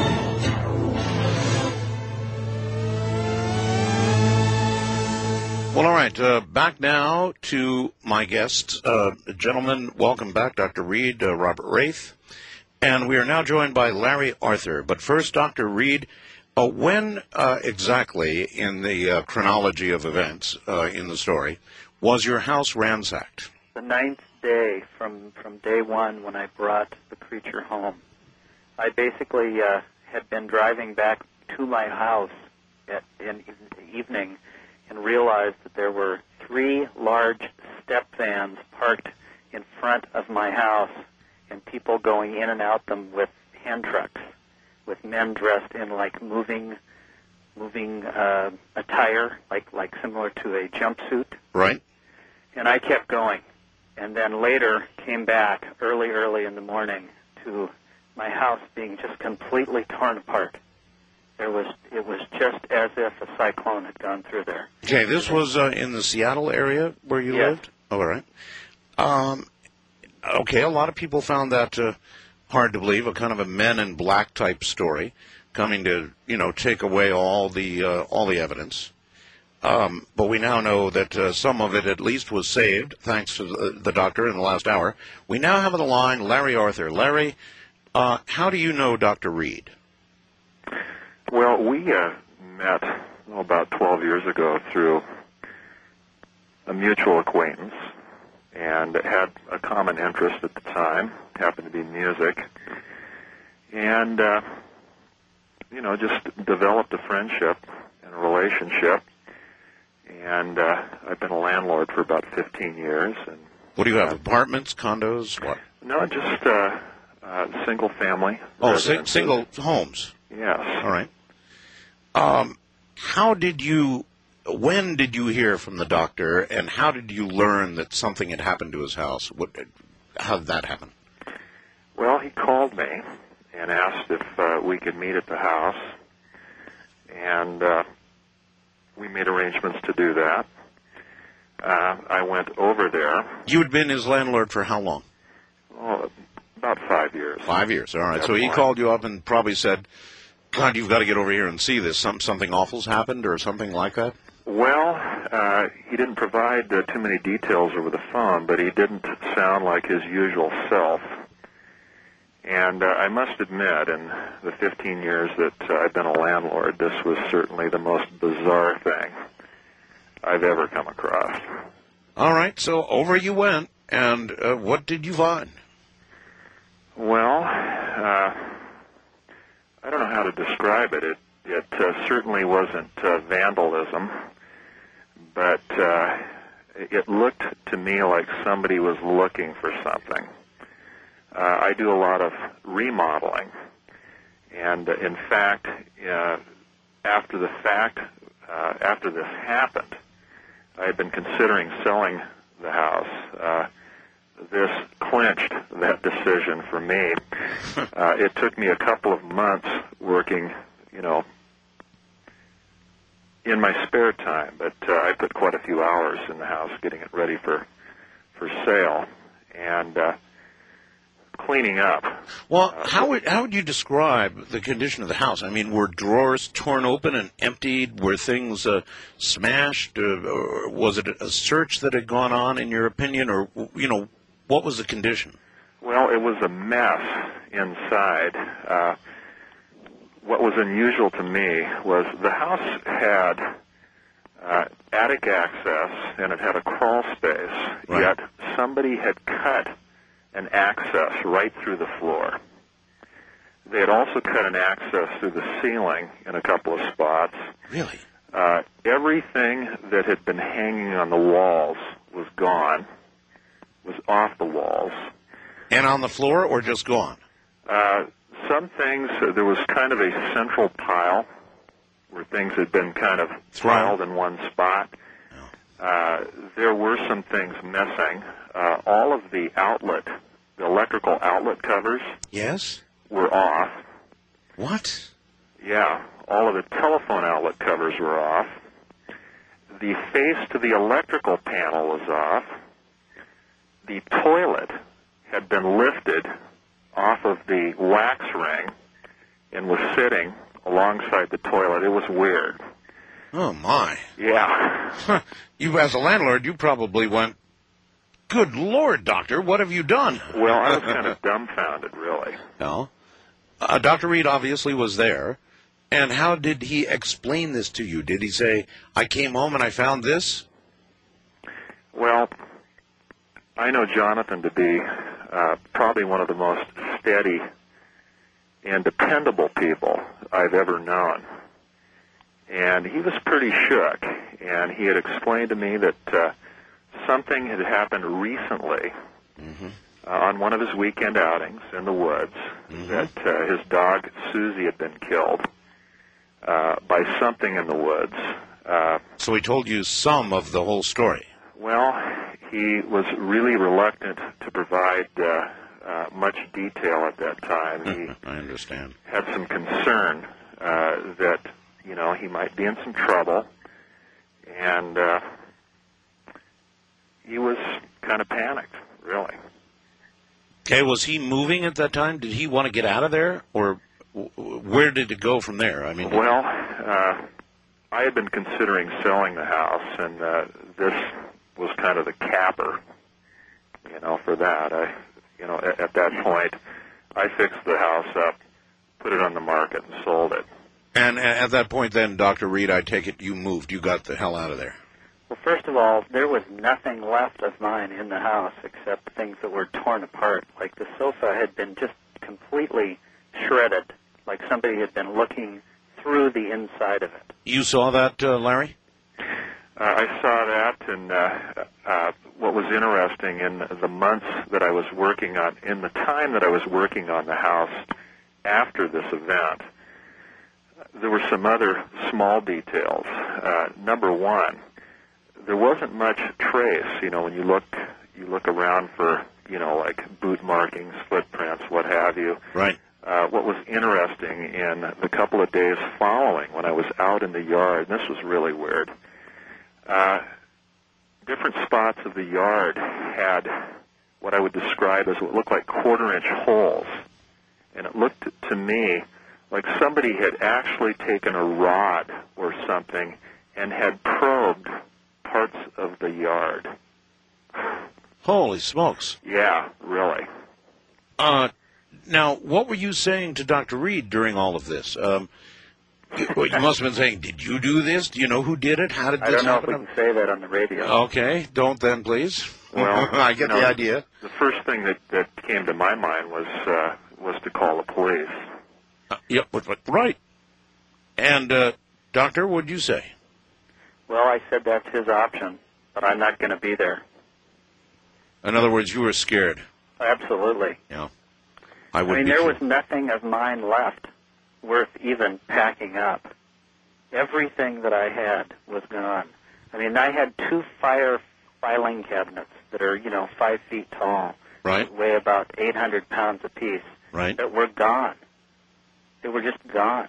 Things that I hadn't even unpacked for years. You know, you collect things like boxes of books that you had in school. Right. They were gone.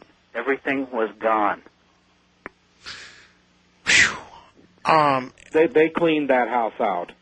cleaned it out. Uh, anything else you want to add, Larry? Not really. Uh, we had, uh, you know, talked about uh, calling the police and basically came to an agreement. And uh, Jonathan was, uh, you know, fair with me. Uh, I figured out uh, what it looked like my costs were involved, and uh, and he covered that. And he covered it. Yeah, But you are definitely witness to everything he just talked about. Absolutely. The ransacking, the cutting of the sofa, the removing of all the plates and all the rest of it. A real clean job. Well, I'm a very conservative individual, and if I had not experienced something like this, I wouldn't have believed it. Larry, remember the garage door? Oh yeah, yeah. What about the garage door? Well, I had uh, a fairly heavy duty. The, the garage door had some access to the inner yard. There was a typical garage door that you would drive a car through on the outside. Everybody should remember this is where the freezer was, where the alien being was kept in the garage. So go ahead. Towards the inside of the yard, there was an access door, and uh, it was a steel door. Uh, you know, not commercial steel, but like a Stanley metal door. Right. Uh, it had I had a very heavy duty deadbolt on it, and it appeared that that had given them some trouble. Uh, whoever these people were getting Yes. it open. Yes. So they removed the entire door frame. The door frame was literally door frame and the door was pried out. Holy smokes. Literally torn out of the side of the garage. What kind of force would it have taken to do that?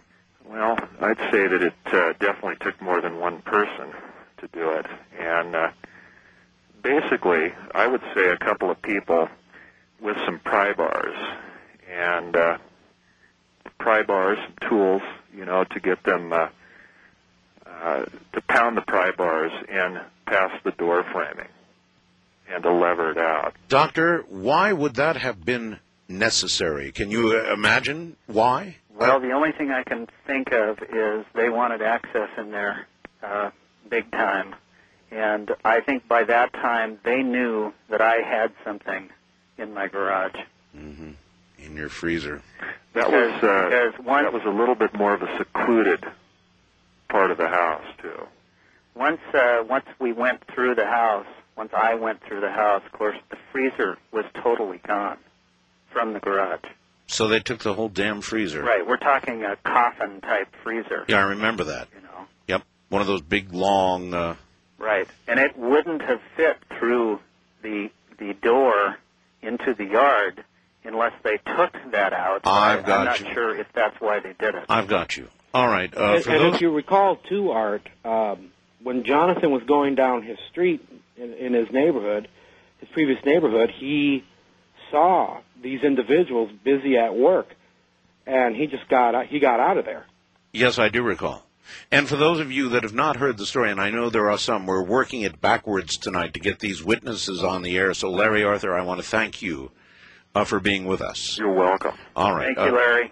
Right. Yes. Thank you very, very much, uh, Larry. Uh, it takes some guts, uh, you know, to uh, to come forward in a situation like this. I'm going to try and call, if I'm able, and this may be quite a trick. Uh, our last witness, who is, I'm going to do that as I'm speaking to you, and it's the only way I can do it. And then we're going to get to the whole story for those of you who may not have heard it. So let's see if we can get our last witness on the phone here. Uh, hello. hello there. Is this uh, Sh- Sean? This is Sean Alenti. Sean Right. Alenti. Sean Alenti. Uh, You are a member of MUFON, which is a mutual UFO uh, network, right?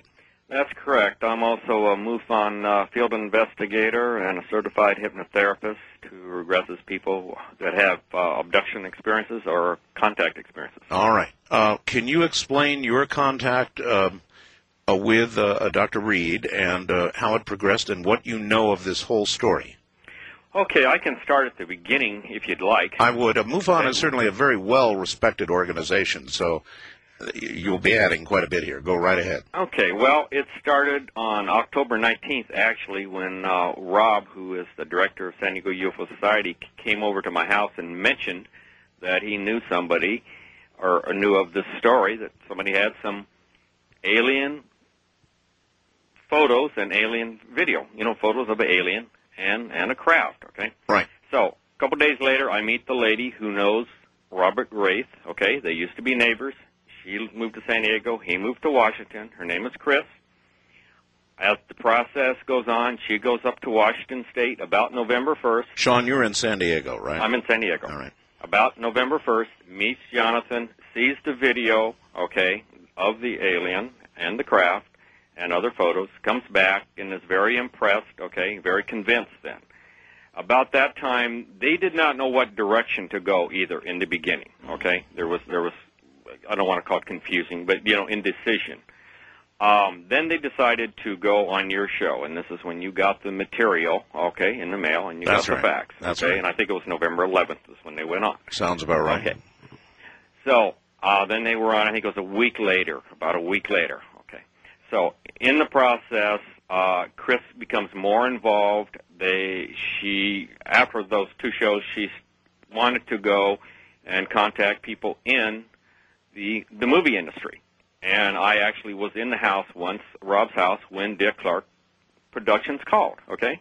Right. I was interested in in contacting somebody, okay? Right. Because San Diego UFO Society became the contact point. You know that it was on at the end of the Yes, show. You would yes. give that contact. That's correct. So, consequently, uh, Chris received also uh, a copy of the video of the alien, okay, which I got to see November 25th. The public, Uh, thank- the Thanksgiving, or Thanksgiving, November excuse me, the, the public has not seen this video yet. No. They've seen the still photographs I've got on the website right now, but not the video. I've seen the video. You've seen the video. Yeah. What was and and about a hundred and 10 people saw it in San Diego March 14th, and it is very impressive and very impactful. And I think to uh, really judge this whole story, uh, someone really needs to see that, okay, and meet Jonathan to really well, can you give can, can you give people your impression of that video? In other words, what did you see? What did you hear? Okay. Well, in in the forest, you know, as he described, there's interference. Okay, there's definite interference going on. It's jumping around in in a sense. Uh, one very impressive thing, though, is that you do see the alien laying on the space blanket, and it's a bluish gray color, at least from a distance. I, I guess it could be bluish pink close up. Okay. All right. Now, so we have so we have two different colors of the alien here, and it changed, you know, obviously when it was in the freezer to a brownish color. Uh, then you also see the ob the obelisk from a distance, and it's jumping around also. Okay, so there's a lot of interference, and you and you do hear Jonathan uh, breathing heavy, hyperventilating, and you do also hear him get sick. That's right. And when you switch to the garage, then I saw the examination. So you see the alien laying on the on the floor, and he, you know, he, you know, you see him open the mouth and he moves the the neck. That's right. And and and a lot of it's there now on the website, but there's one thing you can't really see really clearly in the photos that I thought was impressive What was that? and that is it, it, through the skin you can see the sections of the skull or the plates of the skull. And, uh, and our, our skull was made up of sections too. All right, all right. Hold it right there for a second. We've got a break. We'll be right back. We're at the bottom of the hour. I'm Art Bell. This is Coast to Coast AM.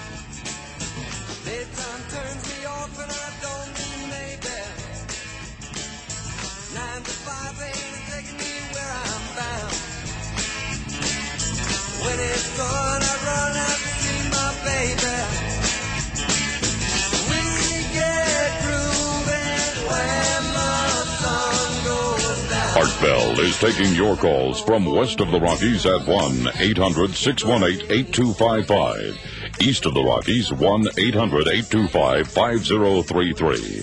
This is Coast to Coast AM with Art Bell. Now, here again is Art. Once again, here I am. My guests at the moment, Dr. Jonathan Reed, Robert Wraith, and Sean Alante, who is a MUFON member in San Diego, who was the liaison for the alien in the freezer story. And uh, we're going to get to that story. So, those of you who have not heard it, hang in there. We're trying to get the evidence presented first. Well, what's going to happen in the year 2000? We don't know. We have no idea. Well, wait a minute. I've got to do this first. So, do it. One day I'm going to kill that sound for all of you. anyway, here comes the millennium. Nobody knows what's going to happen. Do you have food? You ought to have. Everybody is saying you ought to have some food stored away, and I've got a company that can still get you food. Yes, it's two. It's, it's metaphorically and nearly literally two minutes till midnight. Nearly literally. What is it? Twenty-two days or something? It's really the countdown is on. The bottom line here is if you want storable food, the jig is not quite up. If you make sure that you call your food orders to the J. Michael Stevens Group, get this, by December 28th, your food will be delivered before the new year. They can do it. And if you've been waiting and you, now you're sorry, well, here's your opportunity. Call them. 1 800 377 0700. That's 1 800 377 0700. The days are uh, the days and the opportunity uh, to do so is obviously growing very short, but they have hung in there with you. 18 years in business in Salt Lake City. The J. Michael Stevens Group, they've got the food. If you want it, 1 800 377 0700. All right, once again, back to our guest, Dr. Jonathan Reed, Robert Wraith, and with us now, Sean Alante. Sean, pronounce your last name for me again, please. Atlante. Atl- I'm sorry, A That's pretty T close. A T L A N T I, Yeah, right? yeah. And you've been in MUFON for how long? Oh, about uh, 11 years. 11 years in MUFON. All right. Uh, so you've been interfaced with all of this evidence, a lot of which the public has not seen, specifically the videotape. That's correct. And your assessment of it?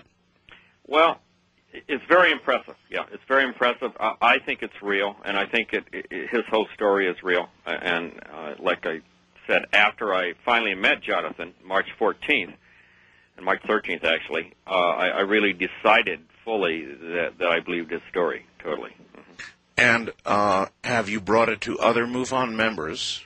Well, there were some MUFON members in the audience. The, the local section director was there, and the I think the other section director was there also, and there were a number of MUFON members in the audience. Um, I, I did talk. I did call Walt Andrus today, though.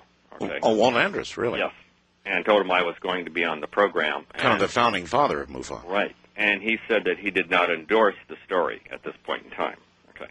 Has, So- he, has he seen the evidence? No, he hasn't, and and that's the problem. A lot of people haven't seen the, the, the evidence, the video, I know. and, and everything, and and now you're having a lot of this analyzed, the photos and everything, and I, and like I said, I saw the photos of the obelisk. Also, I saw uh, side angles and close-ups to that it's not a prop or anything. No. You know, or or there's not a string hanging down and, and No. all the rest of those. No, It's none of that. clearly a three-dimensional object. Clearly.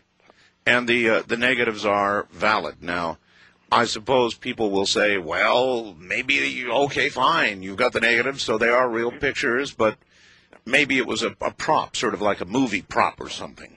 You know, but I do know that Chris went up and talked to Fox Network and Dick Clark Productions and Bob Kiviat, and Jonathan had an offer, and he turned it down, an offer of quite a bit of money. You did that, Jonathan? Yes, I did. Why? Well, the uh, the the proposition that was presented to us was to basically let this tape be put into another program similar to the one that Bob Kiviat had produced.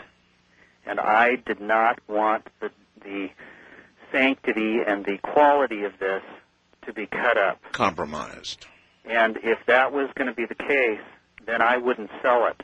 I would produce it myself and let the public see it. For, decide for themselves in, in, in its true form. There was were a, an uh, offer from a gentleman in Japan. Uh, who is this? Uh, This is this is uh, Robert Wraith, okay, Robert. and offering uh, 1.5 million dollars for the video, the private collector, and Jonathan flat, flatly refused because this is information art that belongs to the world. And as a matter of fact, we are going to we were invited to speak at the um, the International UFO Congress in Laughlin, Nevada in March, Yes. and we will be showing the videos there. No kidding. But we are not going to sell the videos. People say, well, this could be about money. Well, if it's about money, my friend, there were a lot of offers for this video for an awful lot of money. And I haven't made a dime for But- three years. Absolutely nothing. And uh, Jonathan refused to whore this out to anyone for any reason. He wants the people to experience this truly and fully and to understand the dynamic, important level of this information. I agree. This is incredibly important information. Art, we are not alone in the universe. We are not alone. And Jonathan's information and what he's been through is absolutely proof of that. You have individuals like uh, Richard C. Hoagland, who is a great and wonderful individual. You have uh, Whitley Strieber. With all these other people, we know we are not alone.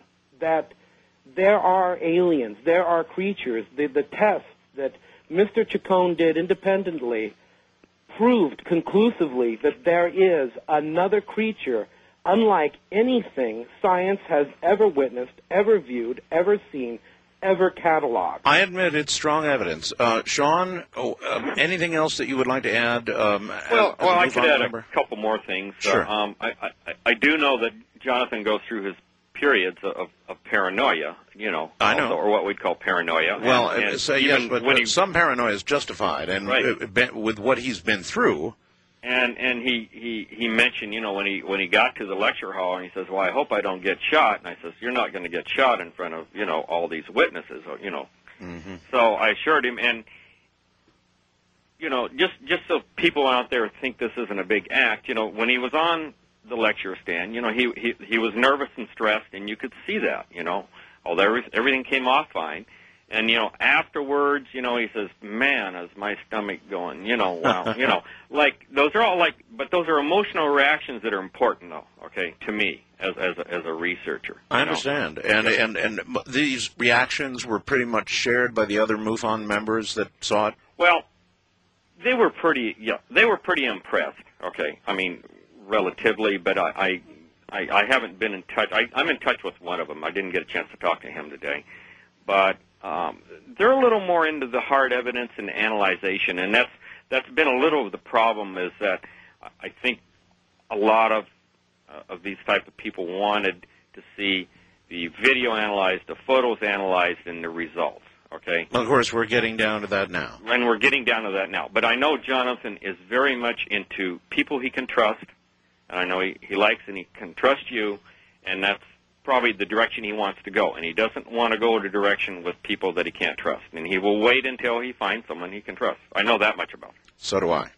Sean, I want to thank you for coming on, and uh, you were the contact for a long time, and remain the contact, I guess, in San Diego. Uh, uh, uh, MUFON contact. Yeah, al- along with uh, Rob, who's the director of San Diego UFO Society also. Okay, Sean, thank you so much. Thank you very much for having me on. and and good night. You, John. all right, now I want to move on, and I want to read uh, about Dr. Jonathan Reed. Doctor, I want to read a little bit about your background, if that's all right with you. Fine. All right, hold on here. Let me. I'm doing a lot of uh, pretty interesting uh, work here, so let me try this and then this. And uh oh. You see, that's how it works. I just lost one of them. Figures, huh? Let me see if I can get uh, Dr. Reed back because I want him to hear this as I'm uh, reading it. So we're sure that we have it right. So you're sure that you have it right. Hope to get him back. Okay, let's see. I think that I've done it. Sorry, this is uh, technical glitch stuff. Uh, Dr. Reed, are you there? Yes. Okay, sorry, we got disconnected. Uh, and let us now be sure Robert is still there. Robert? Yes, I'm, I'm okay, still good. here. All right. I want to read something. I want you to both listen to it. And uh, Dr. Reed, I want you to confirm it for me, all right? Yes. All right, here we go. The bio of Dr. Jonathan Reed. A lot of people have been wanting this. Uh, 1974 through 1976, with a grade point average of 3.0, uh, Dr. Reed uh, was at San Diego State University, San Diego, California. Got a BA there, a teacher uh, education certificate program. He had a single major in teaching in the areas of science and physical education at the high school level, grades 10, 11, and 12. Um, and I should backtrack. He was born in 1956 in Orange County, California. Uh, in 1976 through 1980, uh, he was at the University of California at Los Angeles, UCLA, PhD program in psychology, special education, study in neurotransmitters in human disorders of motor and cognitive function, controlled through clinical modern drug therapies, sensory neural, a clinical study at Fernald Child Center. That was, in fact, his doctoral dissertation, again with a grade point average of 3.8. In 1979, he was at John Hopkins University, Baltimore, Maryland, Children's Center under Dr. Frank Oski, that's O-S-K-I, M.D., working with National Research Award Program, National Institutes of Health, and the Study Grant Program. His employment study uh, slash study, 1983 through 1996, was as follows. The University of Washington, Seattle, University uh, U of W Medical Center, Psychology Department, clinical research at uh, Neuroimaging Cognitive Factor in Learning Disorders, Adolescent and Child Development Studies, private applied grant study program. Res- research in uh, special education, development psychology, and child development. His degree is a PhD in psychology, education, developmental, behavioral psychology. His interests include hiking, sailing, travel, music, sports cars, cooking, photography, community, politics, and life. He was also was a member of the National Mental Health Association and the National Psychological Association. Uh, Dr. Reed, does that adequately, uh, properly describe your background? Yes, the um, the 1979 program at Johns Hopkins was a summer program only. All right, very good. But, yes, it's accurate. Essentially, otherwise, that is accurate. Yes. All right, people have been clamoring for that information. Um, so, what I think that we need to do now is to back up, uh, because obviously some in the audience have not heard this story. Others in the audience would uh, no doubt like to hear it from your lips again, Doctor. So, if, if we can do it, let's let's do an abbreviated uh, a form of the uh, of what happened to you. Well, we'll do a quickie. All right. Uh, October 15th, 1996, I went for a day hike in the Cascade Mountain Range in Washington State, about 60 miles east of Seattle uh, and about 15 miles northeast of Snoqualmie Pass. Um, that's in the uh, Wilderness Lakes area, to be more specific. But uh, it was a beautiful October day. Uh, took my dog, Susie, which was a golden retriever, seven-year-old golden retriever, and we went out for a, for a hike, for a run. And we had done this uh, many times before. But uh, this was especially a beautiful day. It was still warm. Uh, some of the trees and the leaves were starting to change in color, and it was a beautiful day. I had a small day pack with me with, uh, you know, a little bit of food, a little dog food, uh, some safety uh, uh, supplies, but uh, a camera, uh, my camcorder, because occasionally we'd see some wildlife, and uh, we'd seen some deer earlier. Uh, and we just started walking, and I was probably approximately an hour and a half to two hours away from where I had parked my car. We had walked a, a great distance, probably five to seven miles, and uh, all of a sudden my dog took off running, took off like a bolt of lightning. And occasionally dogs will do that. They will run and they'll chase raccoons or squirrels, and uh, you know you don't think much of that. That's right. But uh, this was a little different. She took off and she was barking, really, really barking. There was a, an anger to the tone. And she went up a hill in front of me, and I lost sight of her. Uh, and I could still hear the barking going on. And the barking changed from just chasing something to almost being involved or being mauled by something. And at that point, I thought it's either a cat or a, or a bear. And so I dropped my backpack, I grabbed a branch that was alongside of the trail, and I ran to the top of the ridge where I saw my dog involved with a fight with a, a creature. And what I saw was a vibrating, uh, undulating surface that looked about the size of a small child, but yet it wasn't a child and it was vibrating so fast that I could not see a definite outline of this being. I could just barely make out the shape as if it was a vibrating shadow. Uh, my dog had a hold of its arm, its left arm, and was tearing at its left arm. And as I witnessed this, all of a sudden I saw this thing like start to tear the head off of my dog, literally tearing her head, her her jaws apart, ripping her skull right in half. And at that moment, that thing turned around and looked at me, stopped vibrating for a moment, and then turned back and continued to do this. and I lunged forward, took that club or branch, and swung as hard as I could and knocked that thing about four or five feet back. Now that's essentially happened within 10 to 20 seconds, which some say, gee, that's, that's not very, very long. Well, it's an eternity when you're watching it. You bet. When your dog is literally dissolving and there is blood everywhere and then literally imploding into herself.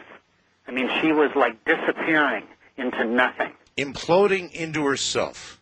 as if a hole opened up beneath her neck and her skin, her fur, started to move in a circular motion as if it was going into a drain. uh, uh, kind of like I, I, I can picture that in my mind, sort of going, uh, as you point out, as imploding into oneself and going into a drain. It was just an unbelievable sight. I just couldn't, my mind would not wrap around what I was looking at. But it- Perhaps as if uh, a small black hole, the small event horizon, opened up in the middle of your body, and you began to be sucked into yourself or into this hole.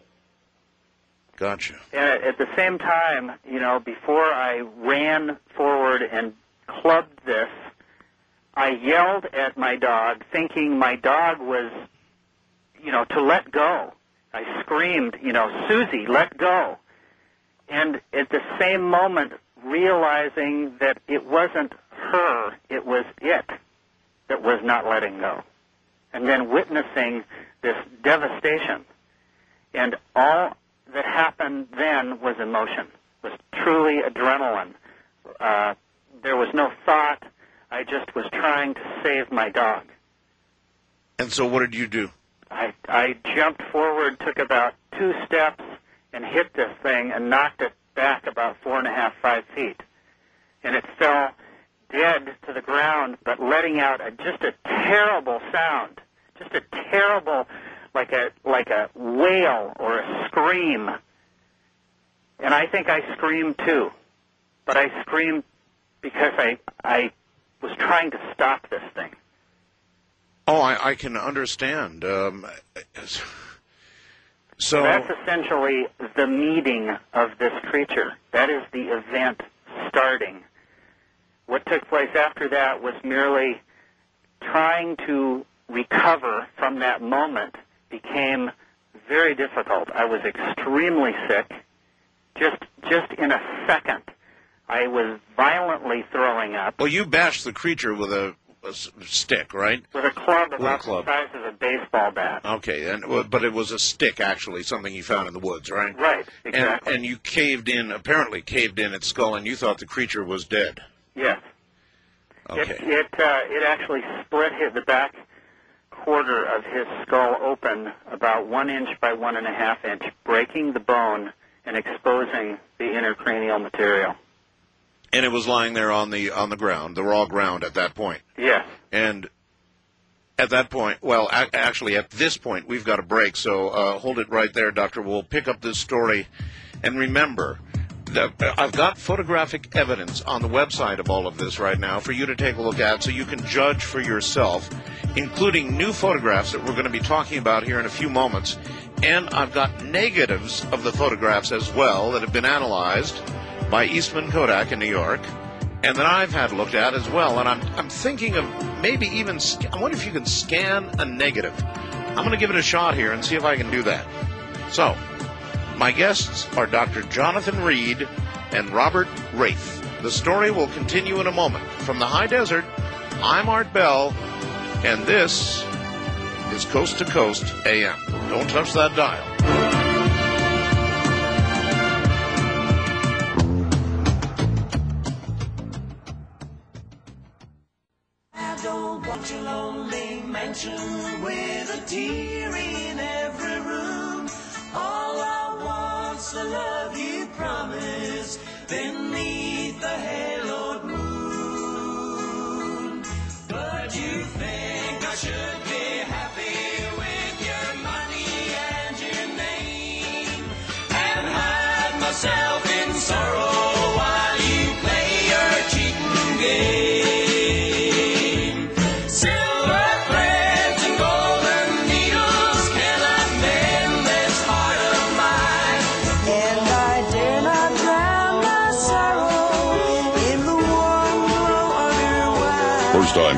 May reach Art Bell in the Kingdom of Nye at 1 775 727 1222. This is Coast to Coast AM with Art Bell. It is indeed. Good morning, everybody. I've been busy. Boy, have I been busy during the break doing something perhaps I should not have been doing. I don't know. We're going to ask permission for something. Um, as part of the proof for what uh, the story you're being told right now, and we're right in the middle of it, uh, I was sent negatives. Uh, I have not only the prints, but I have negatives. Uh, negatives of the original pictures uh, sent um, of the alien and of the obelisk. And you can see uh, the photographs themselves on my website. I also, uh, so I've got the negatives. They've been tested by Eastman Kodak uh, in New York, uh, I am told, by uh, Robert Wraith. Robert, is that correct? That is correct. hmm And what did Eastman say to you? They are real. Um, they are. th- That's a real three-dimensional object you're looking at. There has been no digital tampering of any kind. Okay, tell you what I've done, and I want to get your permission before we do it. I took the two negatives and put them side by side. I've got a good Hewlett Packard scanner, and I in, I scanned them, the negatives, and I increased them by 400 percent, uh, so they'd be bigger. But I did not tamper with color or resolution or anything. I just simply scanned negatives. I didn't even know you could do it, but I did it and I fired them off to Keith, and I told Keith, I'm going to ask when I get back on the air if we can put that up on the website, the negatives. Do it. Do it? Do it.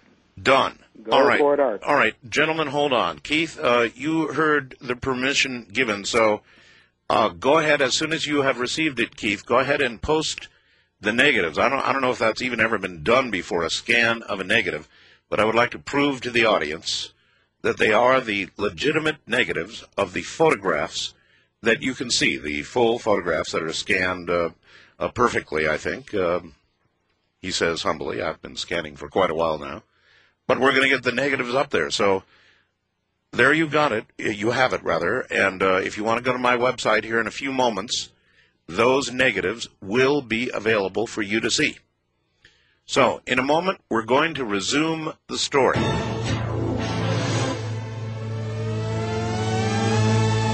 Well, it's Christmas time, isn't it? And so I would like you to consider buying the person you love, even if that's yourself, the best gift you could give anybody who loves radio, and that is the CC radio. Tested by gobs of people, uh, you know, uh, magazines, MSNBC tested the radio, Popular Science tested the radio, uh, the International uh, Radio Club of America tested the radio. All of them rave about this radio, and that's because it's the best portable radio you can buy in America today. The most sensitive, selective, incredible, knock your socks off radio there is. If you want to give the best, this is what you're given this Christmas. AM, FM, television audio, NOAA weather, and NOAA weather alert. It's all there. It's uh, portable, operates on batteries, or you can plug it into the wall, comes equipped to do all of that. I could go on and on and on. This is simply the best radio in the world right now. The best you can give for Christmas if you love radio.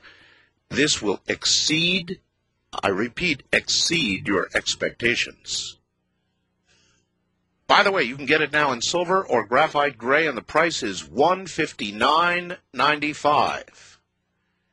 A lot for a radio, but not for somebody you love, right? One fifty nine ninety five. Limited quantities. Boy, are they limited. Also, the platinum edition, which comes with a solar panel, rechargeable batteries, and uh, an LED light that's uh, easily twice as bright as a standard Baygen light, maybe three times as bright. It's really bright. Now, that's more expensive, obviously. If you're interested in the platinum version, they're really in limited numbers. Great Christmas present from the C. Crane Company. Call them at 1 800 522 8863. Now, remember, the warranty doesn't begin until it's unwrapped on Christmas Day. They sort of just trust you on that. 1 800 522 8863. The incredible C. Crane Company for Christmas. You don't have to go to the mall. All right, once again, everybody, the photographs and now the negatives as well, for whatever that's worth. I don't think we've ever done that before, are on my website or about to be at www.artbell.com. And by the way, my guests also have a website up. And uh, before we resume the story, I want to get that address out. Uh, what, uh, what is that, Robert? Uh, what is the website you have? www.odysseylink.net.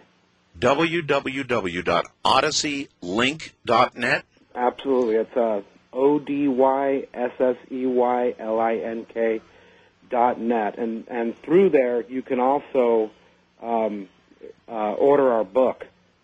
Yeah, you've got a book out finally, we huh? do, and if, if that's if it's all right with you, I'd like to give the one eight hundred number for that. Yeah, go ahead. Fantastic, thank you. Um, the number is one eight hundred nine zero five eight three six seven. That's one eight hundred nine zero five eight three six seven. And operators are standing by to take your orders right now. Really? The price. What is the name of the book? The, the name of the book is Link, an Extraterrestrial Odyssey, written, of course, by Dr. Jonathan Reed and myself. All right, 1 800 905 8367. 8367. Now, people are going to say, aha, now they're going to make money. They, they wrote a book and they're going to make money. It's about time. All right. Now, look, I want to continue with the story. Uh, you whacked the alien. Here it is on the ground, bleeding alien blood, skull crushed in. Your dog has collapsed in on itself and is gone. You're in shock. You're sitting there, and time passes. I could barely stand. I would stand, I would fall down, I would get sick, I was dizzy, I was nauseated. It was as if my body had gone into some kind of convulsion. I have never been so sick. And this lasted for hours. I, I would get up, I would move away, I would try to lay there and breathe slowly to try to regain some kind of normality mm-hmm. of the moment. But uh, it was just almost impossible. When did you notice this obelisk? It was about an hour. I think an hour had gone by. This all took place at about 3 o'clock in the afternoon. Right. And uh, about an hour had gone by in my calculation of just kind of crawling around, crawling away from this creature. And all of a sudden, I started to realize that it seemed like all the sound was gone in the woods, like there was no birds or no air sound, just dead quiet. Right. And and I, I thought how strange that was because normally you hear sounds, and and I could hear something that almost wasn't there. It was almost like a harmonic sound. And at first I thought, well, maybe it's a, it's a camper or another hiker. And I got really excited, you know, and stood up and kind of looked around and almost fell over again. But then I realized it wasn't that kind of sound. It almost it almost made you feel like you had goosebumps. It was just this this hum, this harmonic hum. Mm-hmm. And so I started walking down the trail two or three steps and then would fall down and then I'd get up and I'd crawl for a while and then I'd get sick and then I'd listen and there was nothing. I couldn't find it and I thought I'm imagining this that it's I'm just losing my mind here. And I'd turn around and I, again I would get this sound. It's almost like it was a directional vector that I could hear coming from one place and as I moved in one direction through the brush, I saw this dark shaped object that I have called the obelisk. I inappropriately called it a ship. Obviously, um, to scale, it's not large enough, uh, it would seem to be a ship. Uh, and you corrected me in an earlier broadcast and said, no, not a ship. I don't know what it was. I called it the obelisk, you said. Right, Just a craft. A craft, whatever, in midair, hanging in midair. Right. When I first saw it, I could not see it Uh, I could not see underneath it. I was kind of up above. It was down in a little bit of a valley, and there was a lot of brush between me and it, probably 75 feet. So I kind of walked around that brushy area down more toward the front of it, Right. where I could actually see this three-dimensional, six-sided shape, like a like a marquee diamond laying on its side, and it was approximately two and a half feet wide from top to bottom, about three and a half to four feet across from side to side, and mm. about nine or nine and a half feet long in length. We've got an excellent photograph of it on the website. All right, so you here it is in midair. Did you approach the object? Well, I, like I said, I walked around it. I, I kind of got toward it, and it was giving off this strange humming sound. And as I kind of walked down toward it, I kind of leaned part way against it, and I kind of lost my footing. And as I touched it, I found that it was extremely cold. It was cold like dry ice, mm. and it was solid like granite, like polished granite or marble. It had a definite shiny kind of surface that almost seemed to absorb the light, but it was a heavy tree canopy in this area. And uh, like I said, it was extremely cold. I backed off really quick, but I noticed that when I touched it, the tone changed, the sound changed. The harmonic became much more pleasant. It wasn't so erratic and disturbing. So you have no idea the function of this object. Not completely. No, definitely not at that time. All right. You had the presence of mind. You had a 35 millimeter um, camera with you, and you had a video, uh, a camcorder with you, right? Yes. So you took some 35 millimeter photographs of the alien's body. Yes. Um, you Actually, took I took the video first. video first. All right, that's important. The video first. Very dramatic video. Eventually, the public will get to see this. Yes. I've seen it, and I've taken sound from it. Um, I won't repeat that right now, but we have the sound clips on our website of you uh, running through the woods, of you uh, uh, tossing your cookies at one point, and quite realistic, actually. At any rate, um, you also had a 35 millimeter um, camera. Yes. And I don't know when and where you had the presence of mind to get that out, because that gave us the sharp photographs we've got. Well, I think what happened was uh, it was a process of just where I was in the moment, and I realized that I I had the camera with me. And after being there for quite a while, I thought, my God, I can take a picture of this and find out if I am losing my mind. Sure. You know, at least I can bring back something. So, And, how, uh, how many pictures did you take of the obelisk and the alien? At the site, at the actual site, Right. I took four rolls of 36 exposures. Wow. How much of it came out? How much of it came out? Yep. I'm, what, actually viewable. Yes. Probably, uh, probably nine tenths of it. So you've got a lot of photographs I don't even have yet. No, no, nine tenths of it came out. I don't still have them. A lot of that photographic evidence Was stolen? was stolen From your house. From my house, from when I gave it to some people to do some research who I was told was some MUFON people, but they turned out not to be. And they stole it. Well, I've never seen it again. All right. The evidence that I now possess in my hands, the, uh, the photographs, the negatives, all of that, how was that retrieved? Well, as I said earlier, we split everything I had up uh, into different lots Wise move. so that I could. Well, at the time, we were being followed in cars. We were being. Uh, we knew that somebody's house had been gone through, and uh, it was it was getting down to the uh, the five minute to twelve moment where uh, you know if we didn't do something, we were going to lose everything. Okay. And I just divided it up. Gary said he would take some, I would take some. I took some to some other people and basically stored it away. Well, this was before they went through my house.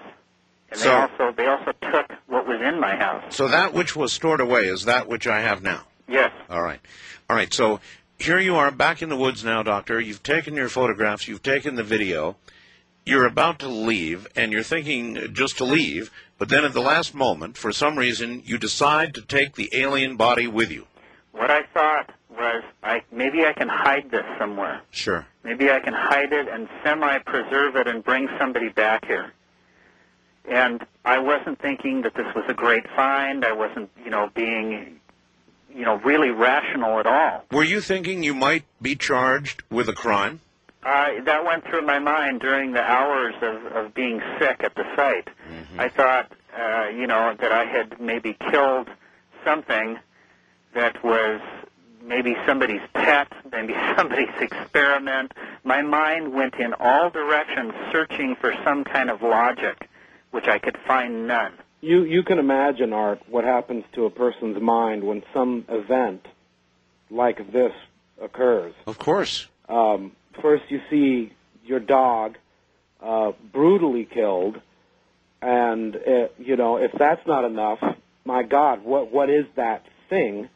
And you're dealing with all these incredible things all at once, and it places you into a certain state of mind. Yeah, it's called shock. Yes, absolutely. um, And until you put yourself in my position, you can't completely or fully imagine what was happening at that moment in my mind because it was I was tearing at the logic side of me saying this is impossible that this is happening but yet I was confronted with the reality of what I had in front of me All right. Do you remember the rationale at the time you decided to take the alien body with you? In other words, why did you decide to take it with you? Well, like I mentioned, I was thinking, I've got to get out of here.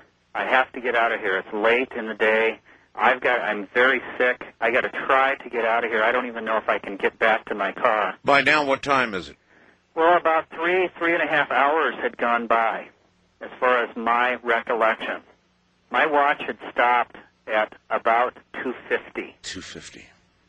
All right. So anyway, it's late. It's dark or getting dark? It's getting darker. Getting darker. All right. And so my my whole thought mindset at that point was I've got to get out of here. I started to put things back, my camera back in the pack, and I thought I've got a thermal blanket.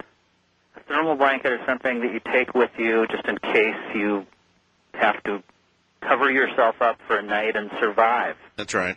It's a mylar material. I had that. I thought, okay, I'll take this body, I'll throw the mylar blanket over it, and maybe pile rocks on the blanket around it so no animal will come and eat this thing. Mm-hmm. Because they're, you know, the woods woods are full of animals. And so that's what I started to do. And I laid the blanket out and I attempted to roll this thing into the blanket, trying not to touch it at all. Kind of like a burrito. Yes. Yes, sir. Okay. So, And I rolled it up inside the thermal blanket, just like you'd roll up a sleeping bag. hmm And I had two straps from my pack. I tied it around kind of midpoint, and I figured I'd dra- drag it over to the hillside, which was, you know, probably 60 feet from where I was standing, and pile rocks on top of it, and or you know some branches to sort of a temporary burial place. It- well, to to keep it from the animals is what I was thinking. Yep. Yep. Okay, when I picked it up, I found that it was extremely light. I mean, so light that I could barely believe I was picking it up. In actuality, we found out that this whole thing weighed just under 60 pounds. It was like 54 pounds. Not that heavy, and you had a lot of adrenaline going. Oh, I was moving on adrenaline like you couldn't believe. Mm-hmm. So you so I grabbed it. I went over to the hillside. I tried to dig out some rocks. I didn't have a shovel. I had nothing as far as tools other than a, a camping knife. And these rocks were not giving themselves up. Because this is a mountainous area. This is not just a, a park or, you know, in the lower lands. Gotcha. It's up in the hillsides, Right. right at the, the snow line. And at that point, I couldn't do anything with it. And I thought, okay, well, I'll drag it back down the path, you know, or carry it halfway down the path till I can find a place to put it. So I started walking. Well, all of a sudden, I ended up at my car. So you are back at your car. All right, Doctor, hold it right there. We're at the bottom of the hour. Uh, Dr. Jonathan Reed and Robert Wraith are my guests. I'm Art Bell. We'll be back.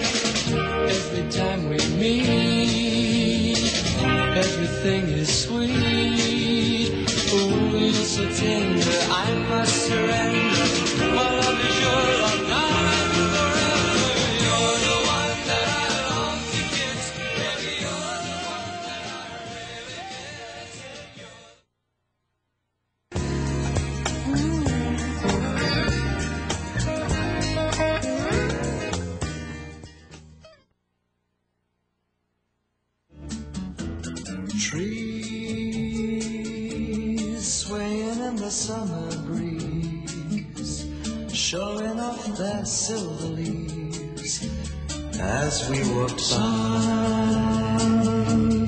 Kisses on a summer's day, laughing all our cares away. Call Art Bell in the Kingdom of Nye on the wildcard line at 1 775 727 1295. That's 1 775 727 1295. This is Coast to Coast AM with Art Bell on the Premier Radio Network. We've got all the photographs up there now. The link artifact that we're going to tell you about in a moment, that photograph, actually photographs, three of them are on my website right now. We also have the two negatives that I was talking about. I had no idea you could scan negatives, but I did it instantly in the last hour, and Keith has got them up. They're all on my website now at www.artbell.com. You'll also find a link to the uh, aforementioned website of Dr. Reed's and Robert Wraith's. So you can go examine all of that right now. We've got it up there for you. You decide for yourself. I've got a fax, and I've got a million faxes actually, but I've got one that I want to read in a moment.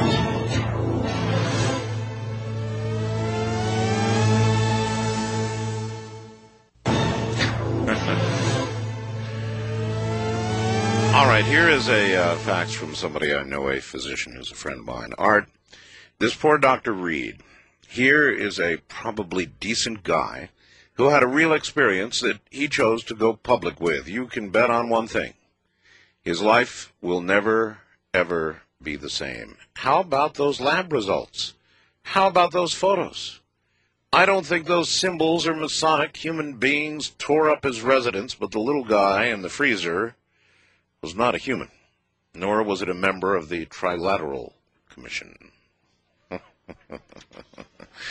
All right, so, uh, Doctor, in uh, we- we're short on time, and I want to get a lot out in this segment. So, uh, you wrapped up the alien burrito style in this thing, and you started, uh, and you got back to your car.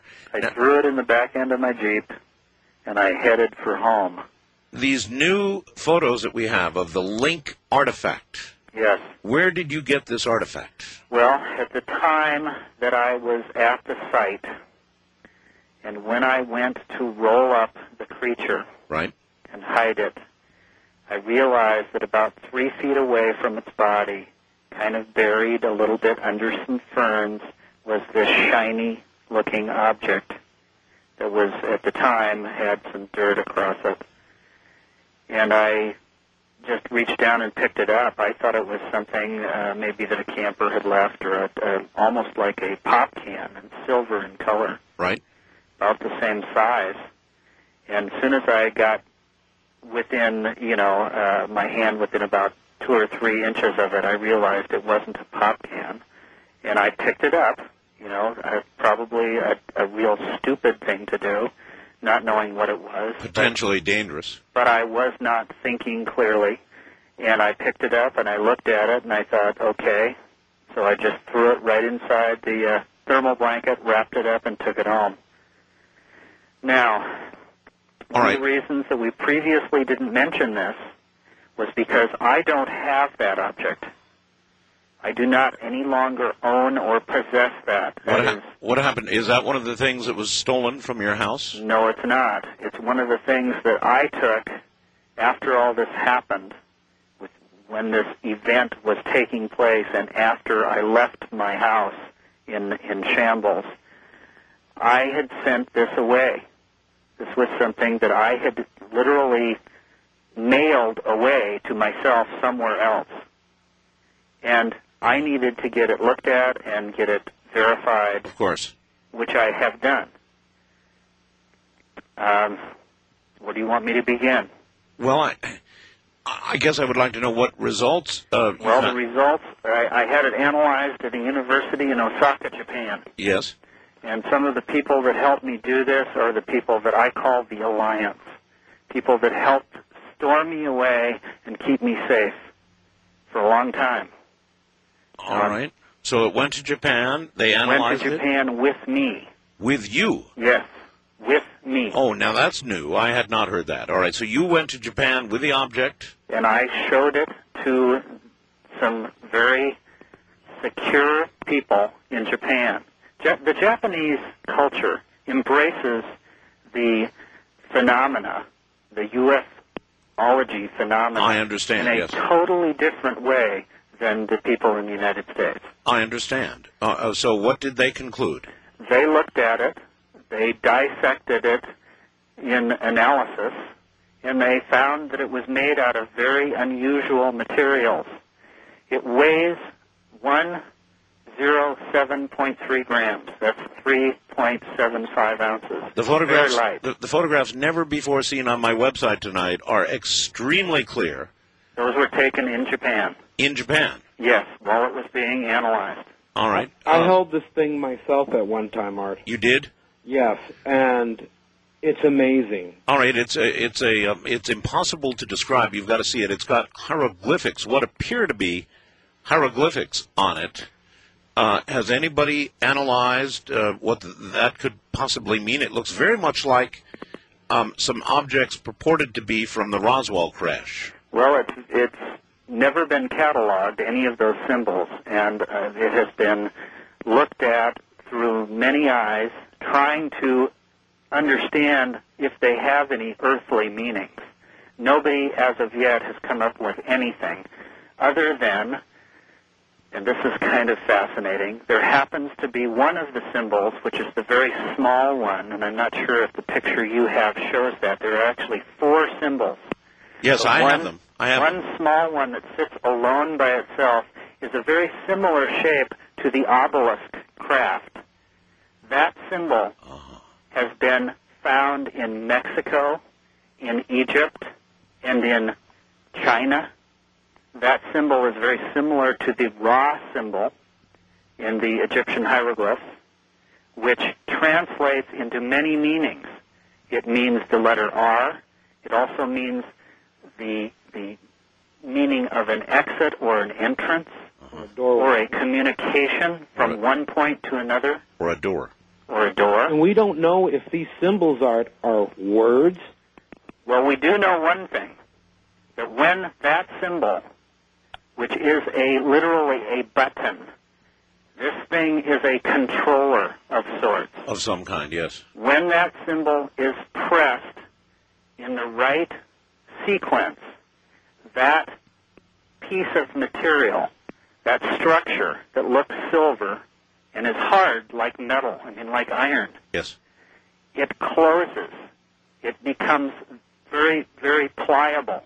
Wow. It closes with a memory, as if it's going to close onto a surface of like your arm. And then you push that again, and it opens back up with the same memory so that you could remove it. So then, uh, a- a speculation would be this was something the alien had been wearing. Yes. All right. All right. Why do you not any longer have this? What happened to it? Well, in dealing with the uh, the people who have helped me, one of the biggest problems is having some kind of safety, some personal safety. And I was told that as long as I had this in my possession, I was in very, very serious danger. And they were right. So I gave it up. I said, store it. You know, analyze it, store it, and do whatever we have to to keep it safe. Right. And that's what I've done. Now, at this moment, and I want this everybody to hear this, I do not know where it is. I don't know what country it's in. I don't know how to get it back. But I have one contact who supposedly will contact someone else and contact someone else and contact someone else, as in a network of people, very similar to a combination. And that's the only way that it could ever be retrieved. But you think it could? You could retrieve it potentially. I, I potentially yes. Do I think I could do it alone? Absolutely not. All right. I would need these people. All right. Well, the photographs are up there for all to see, and they are extremely clear, and so I'm sure we'll get a lot of feedback on them. The materials that it's made out of are really unique. It's a radical mixture of silicone polymers, beryllium aluminum, which is a unique substance in itself, manganese, magnesium, zinc, copper, bismuth, gold, and other undetermined material. All right. Uh, now, coming back to here, you are in your car. You're going home because what else are you going to do? So you you you throw this thing, toss it in the back of the car, and you head home, right? I headed home thinking I'm going to take this thing somewhere. I went to the ranger station, which there was no one there. Mm-hmm. You know, this is the closest thing I could go to Some where I kind could of authority. help. Uh, an authority, yes. Right, and there was no one there. So you went home. I was violently sick. I proceeded to go home. I had to stop probably every 10 miles and get out of the car to throw up and to try to regain some strength. And I found my way home. And I got home. I drove myself basically into my carport. I sat there thinking, you know, has anything of this, has this really happened? Has, you know, was this just a bad dream or a nightmare or a bad trip? Right. And I looked in the, the mirror, the rear view mirror in the car, and I could see the thermal blanket wrapped up in the back of the Jeep. No dream. And I went in the house. You know, I just went in the house. I couldn't deal with it. I just could not deal with it at that time. And and later on, you know, an hour or so later, I came back out and it was there. And I thought, well, what can I do with this? Where can I hide it? Where can I put it? And I thought, well, it's dead. It's neat. I'll put it in the freezer in the garage. At least I don't have to deal with it. That's where you put bodies. And that's where I put it. And you thought it was dead. That's right. So into the freezer it went. Absolutely. And how how long did it stay in that freezer, uh, doctor, before you retrieved it? Well, I about uh, about six hours went by, and I, I mean, I couldn't sleep. I couldn't sleep. I couldn't move. I went in the house and called my friends. I got nobody. I left messages. Uh, you know, I was pacing. I was trying to figure out, you know, what in the hell was I going to do, and I went back out and drug it out and looked just to see if it was really there, and it was there. It was still there. You, I drug it. I drug it into the, the open side of the garage, basically entering the part of my house, Right. and I got out the video camera and I videotaped it. Right. And people say, "How could you do that? How could you come to do that?" I didn't have anything else to do. In my mind, my mind was saying, "Don't believe this. This isn't true. This isn't happening to you. This isn't in front of your face." All right. So gather evidence, obviously. So unconsciously, I just did it. It was what I had in hand. So Jonathan's brain went into overdrive. I hear you. And there so were parts of it that took over. You did that. Is that when you took the uh, the samples? By the way. no, the samples were done later when Gary and I did an examination. We removed the body from the freezer. We unwrapped it in the garage on a large table, and we did the close-up examination. Okay, and that's when the samples were taken. That's Fine. when we took the sample. All right. Uh, at some point, this is the horror of it uh, for a lot of people. The alien was in the freezer, and you came out to your garage, and that freezer was making noise, wasn't it? Right, three and a half days from the day, the moment that I brought it home. I had handled the body four and five times. Right. I had shown it to my girlfriend, to Gary, uh, to several people. Right. and put it back in the freezer. This was a, you know, frozen piece of meat. But it was frozen in a different way. It wasn't frozen solid like a piece of pork or, or a, a steak. It wasn't like hard as rock. It was still a little bit pliable. And we took it out, we analyzed it, we did that, we took photographs, we videotaped that, took the samples, I put it back in. I went out to the freezer a couple days later because I was having a professor from my university come over to take a look at what I had. Yes, and? And I heard this noise, this noise that I thought was, it sounded like the compressor was going out. On your freezer. Uh, because it was an older freezer, it wasn't brand new. Right. And it was kind of a scratching sound while while it was running. I could hear the freezer running, but it just was a strange, erratic sound. Great. Yes. And then I thought, well, okay, the compressor's running, so that's okay. And then I thought, well, maybe I've got rats in my garage because it was an exterior garage from the house. Right. And I thought, well, if that's the case, you know, I got to get them out of here, or if the compressor's going out, I better start cleaning out my freezer or my refrige in the house. Right, of course. So I just thought, well, I'm going to check the temperature inside the freezer Sure. because there's a thermometer See if it's still. to the door. Yep. So I popped the lid open, and this thing sat up and screamed at me. And I just lost it. I just totally lost control of myself. And I slammed the lid, and I ran in the house as fast as I could.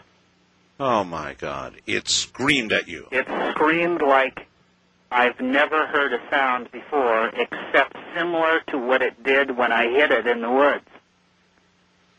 And I'm thinking, at that moment, I'm not thinking, but after I'm in the house, in a panic, I'm thinking, how can this happen?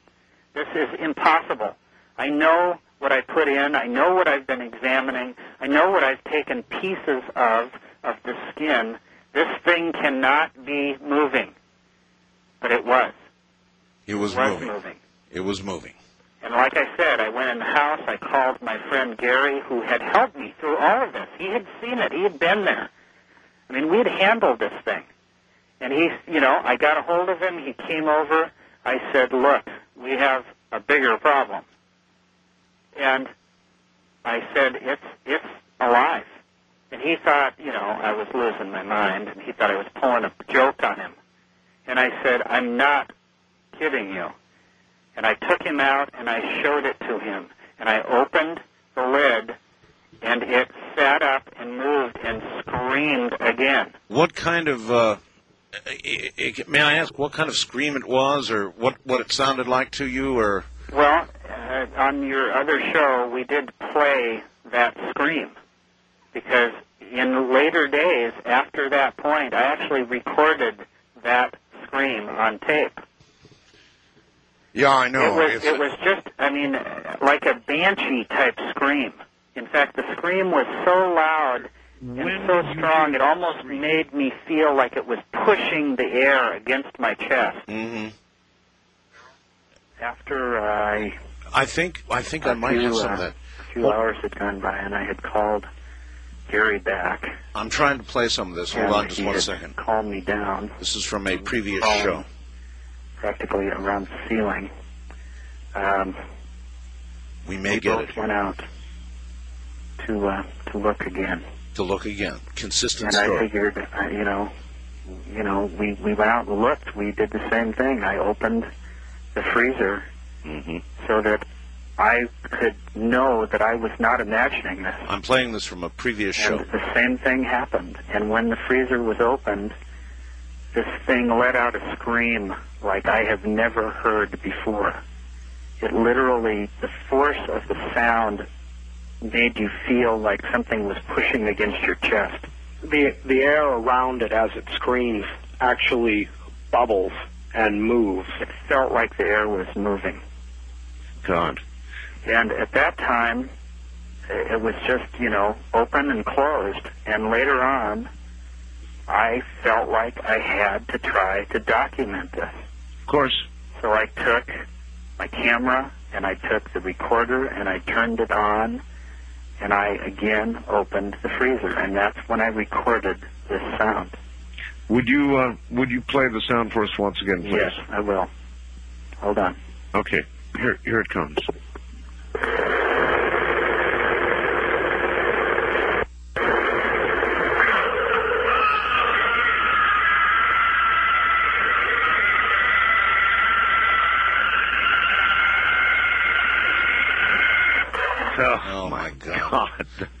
I say the same thing now, my God. Does that sound familiar, Doctor? Yeah, too familiar. Yeah. Okay, well, there it was. Now, uh, now, Doctor, uh, gee, I've got to stop that thing from rolling. I'm getting it from my own website. People can hear that on my website. It's Uh, certainly a sound that turns your blood to ice. It does. Uh, then all of a sudden, here come what, for a lack of a better name, I'll call the men in black, who um, ransack your house. They take the alien, they take the freezer, they take the garage down, and as we heard described earlier, and you're on the run. And somewhere here recently, Doctor, you got shot. How in heaven's name were you shot? Where and when? Well, uh, we had gone to San Diego after your show to to uh, present this information to the San Diego UFO Society, Mm-hmm. and you know I'm thinking things are much calmer now. You know I've presented this information to the public Yes. Both on your forum and in in person, and I'm a lot more relaxed. You know I figure okay things are things are back to normal as far as I don't have to worry so much because you kind of let it out of the bag. Sure. So I went home from San Diego. We don't have a lot of time here, so Okay, and I when I went when I went back to where I was staying at the time, which was in Canada, I went to sleep. I got up the next day. I went out. I had breakfast. I got a newspaper, and as I was coming back to my car, a man forced me against the side of my car at gunpoint with a gun in my chest. A man in his early 30s, dressed in a jogging suit. He said nothing. He pushed me back. As he pushed me back, I grabbed the gun and I forced it away from the center of my chest, up and to my left. And it went off, probably because I grabbed it. But it was a reaction. It was not conscious. Okay? And and then what? And it fired. And it fired so you got through shot. my shoulder. You went to the hospital, obviously. No, I didn't. It fired, and I fell to the ground. I thought it had maybe missed me. At that moment, I didn't even think about it. I didn't even know that it had hit me. I thought it just made a bang, and it it missed me. I got you. Doctor, you're going to have to hold on. For those who get the last hour, lucky you. For those of you who don't, sorry about that. More to come. I'm Art Bell.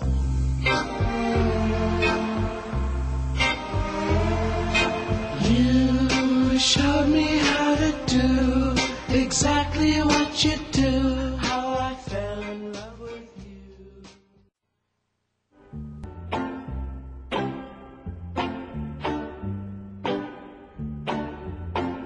Guess there's no use in hanging around. Guess I'll get dressed and do the town. I'll find some crowded avenue. Though it will be empty without you.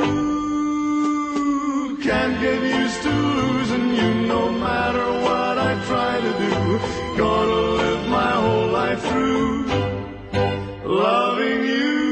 Wanna take a ride? Well, call Art Bell from west of the Rockies at 1-800-618-8255. East of the Rockies at 1-800-825-5033.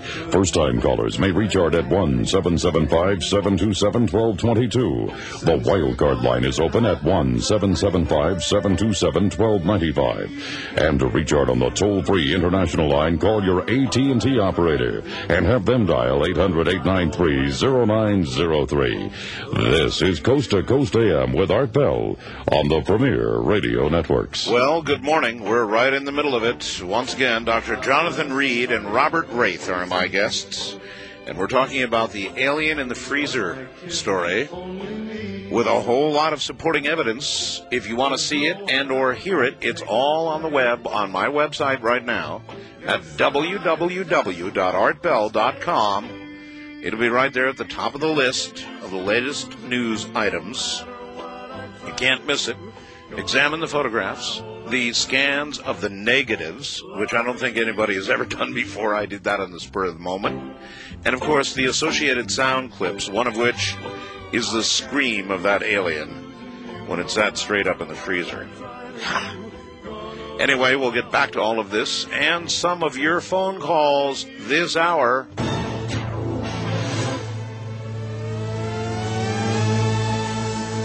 The white LED Trek light has got to be one of the premium Christmas presents you could give to anybody uh, you love this year. Instead of the same old tired Christmas present stuff, how about this? A flashlight that's better than a flashlight by a lot. Regular flashlight has a bulb. It'll break. No, it'll break if you drop it. But even if you don't, it's dead in about 20 hours. Usually a couple of D cells, right? They'll last, oh, 30 or 45 minutes, then you're in the dark. Well, there's something new under the sun, and what a gift for, I mean, what a gift for Christmas. It, it's a, a different kind of light, folks. It has an LED array that produces a nice diffuse white light.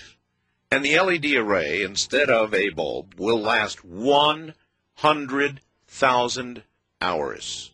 It operates on three AA batteries that come with it, by the way. Batteries included is a phrase I think used. And they will last, under normal use conditions, get this, two or three years. I mean, you've got to worry about the batteries leaking uh, more than you do anything else. And then once the two or three years is gone, you put three more batteries in and you get another two or three years of operation. Now, with the uncertain weather conditions, uh, I guess we can put it that way ahead, Y2K, can you think of a better present to give the gift of light to one of somebody you love, yourself, your family? Here's the deal. Uh, if you buy one, it's thirty-four ninety-five. If you buy three or more, you pay only twenty-nine dollars and ninety-five cents each. Don't have to go to the store in the mall for this one. All you've got to do is pick up the phone in the morning before stock runs out, and it's going fast. By the way, C. Crane Company is very proud to announce that the U.S. military has now adopted their first LED flashlight, a special version of the CC Expedition light, which you can also get. So, the gift of light. Call Bob Crane in the morning. 1 800 522 8863. Again, 1 800 522 8863. They've got it. The gift of light at the C. Crane Company. How would you like to look and feel 10 years younger in 10 weeks? Now there's proof that aging can be slowed down and even reversed. You've heard me talk several times about the incredible age reversing benefits of HGH, human growth hormone. Well, according to many scientific studies, higher HGH levels can help you look and feel younger. That's why I'm taking Ultimate HGH, a natural formula without hormones designed to boost your body's own production of HGH. If your goal is to help improve energy, stamina, lose unwanted fat, diminish wrinkles, enhance memory, immune function, and vision, then Ultimate HGH is for you too. When you order two bottles of Ultimate HGH, you'll get a third bottle absolutely free. That's only $33 a month, a tremendous savings off the typical $100 a month for comparable products. Plus, you receive a free audio cassette tape on the incredible benefits of HGH. So, call Great American Products now at 1 800 557 4627. That's 1 800 557 4627. One more time 1 800 557 4627.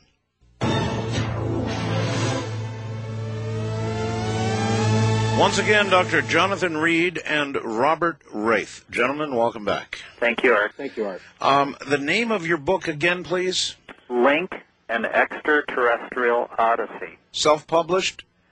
Uh, yes, Uh, did you include photographs and so forth? yes, we did. You did, so it's all in there. It's And all in there whole and story. more.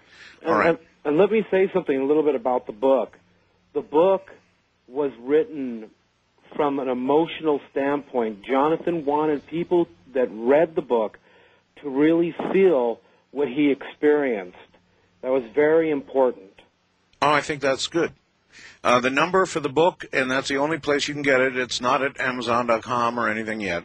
You can either go to our website at www.odysseylink.net. Right. It Tells you where everything is there. Right. Or for those of you who don't have a computer, you can call one eight hundred nine zero five eighty three sixty seven. That's one eight hundred nine zero five eight three six seven. All right, doctor, you were shot.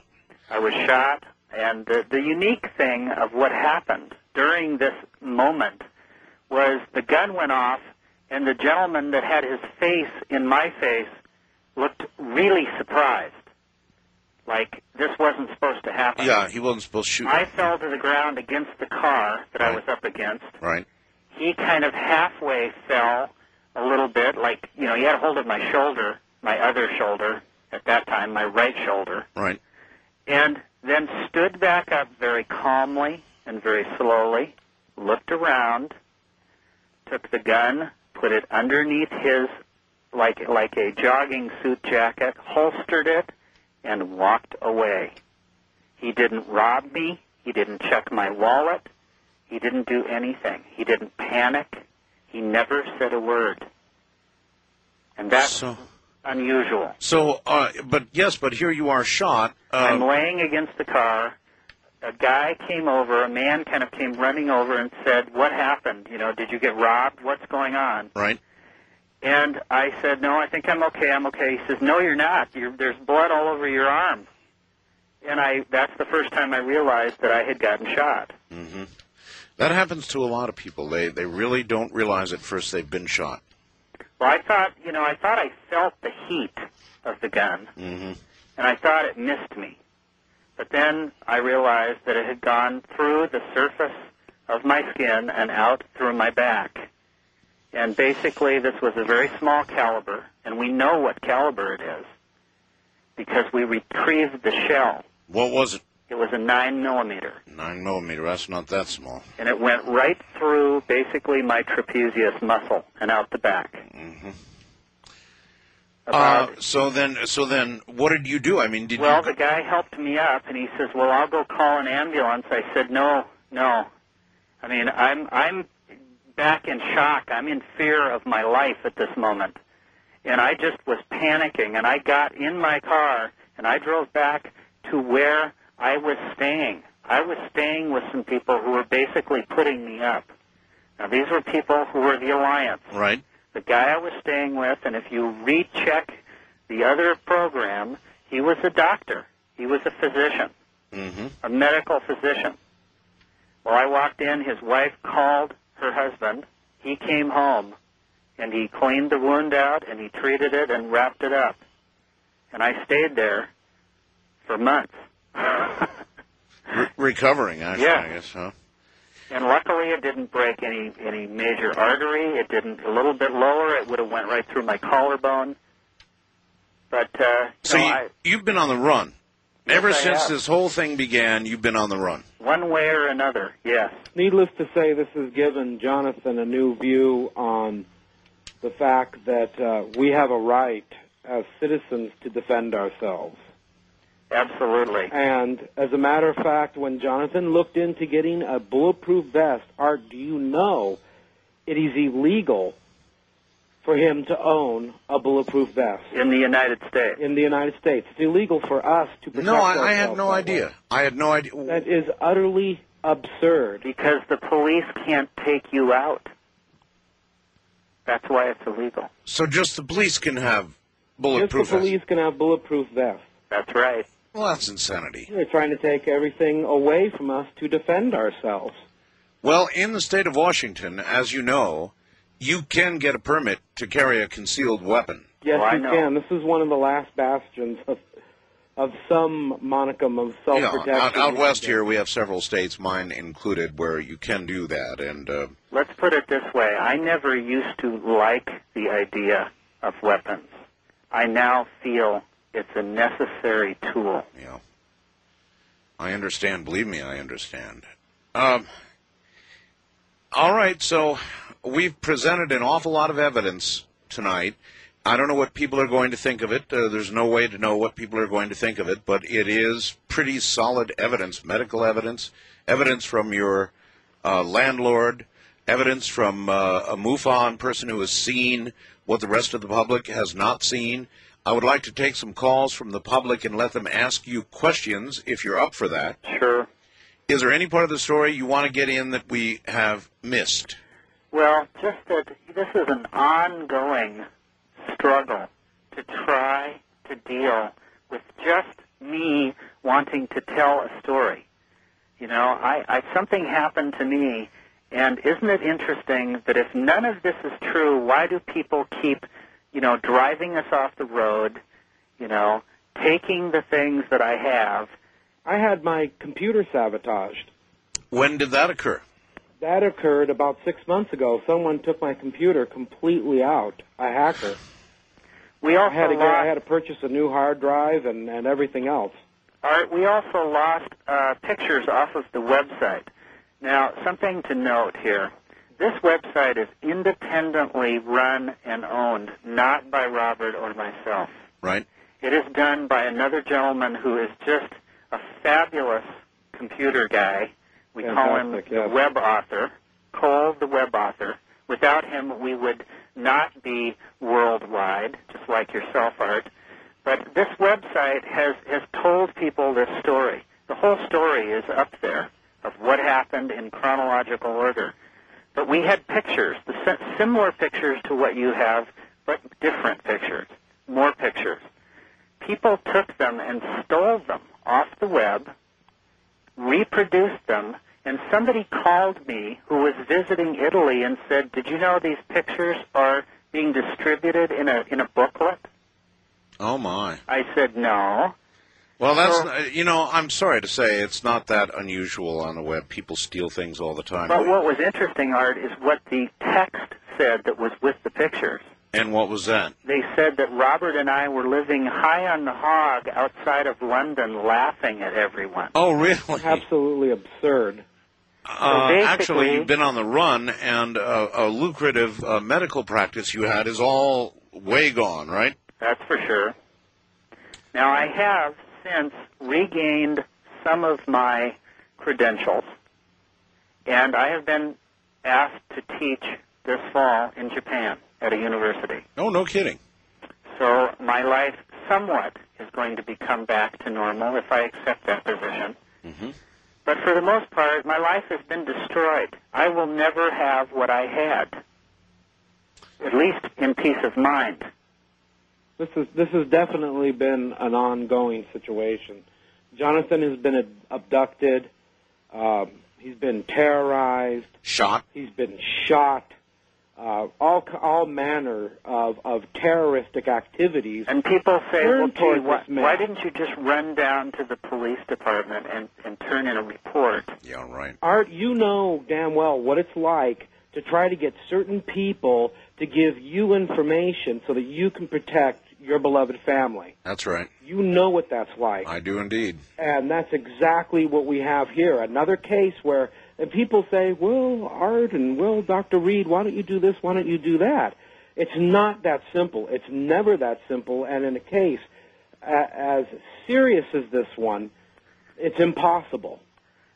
One of the that kind of things- help. Well, I think. Uh, let me tell you too something. I, I I think one of the reasons that you get a very angry reaction to your story is because it's so well documented. In other words, most stories of this kind are just sort of told, and you, you, you've got to believe this. You've got to believe a description. You've got to believe um, this or that. With your story, you've got photographs. You've got physical evidence. You've got witnesses. You've got a lot, and, and, and so it's such a strong story that for those who don't believe in this sort of thing, they get angry. They get Art- absolutely Art- furious because they're grasping at fumes. What was that fax that uh, that came over your show the other day when Richard was on your show about? Uh, well, this can't be real. Richard has too much information. Yeah. And the Right, same and thing the- with the these photographs. these well, if photographs the are too photographs clear. Were, were blurry. Uh, That's another thing. Um, absolutely asinine. That, that's another thing. You put a photograph up on the website of a UFO, and a lot of times people take pictures of UFOs that do come out blurry because they're scared, they're in shock. You know, they don't get a good photograph. Well, in your case, you got very clear photographs, and so what's the complaint? What's the bitch? They're too clear. Too clear. And I know for, for I, I want to say something. In reality, though, we have had 90% positive Oh, reinforcing support from thousands, and Oh, I I mean thousands of emailers and your listeners, Art.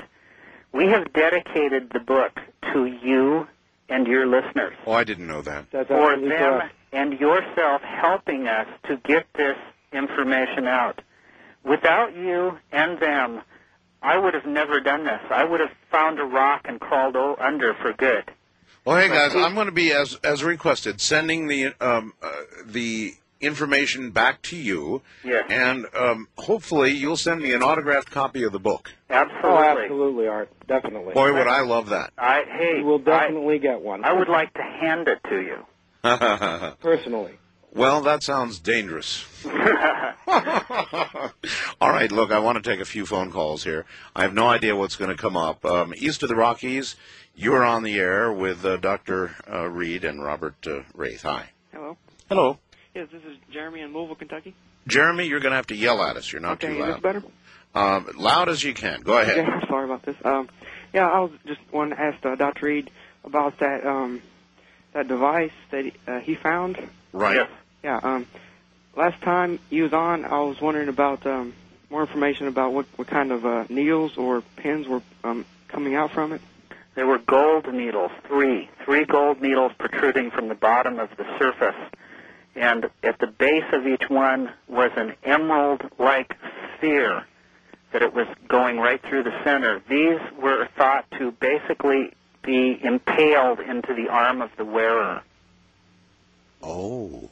So this is not just an electronic de- device, it's also basically bio, biologically driven as well Yeah, in other words, that was a biological In the sample in Japan, they found organic material, uh, vein-like things running through uh, the the blend of metals.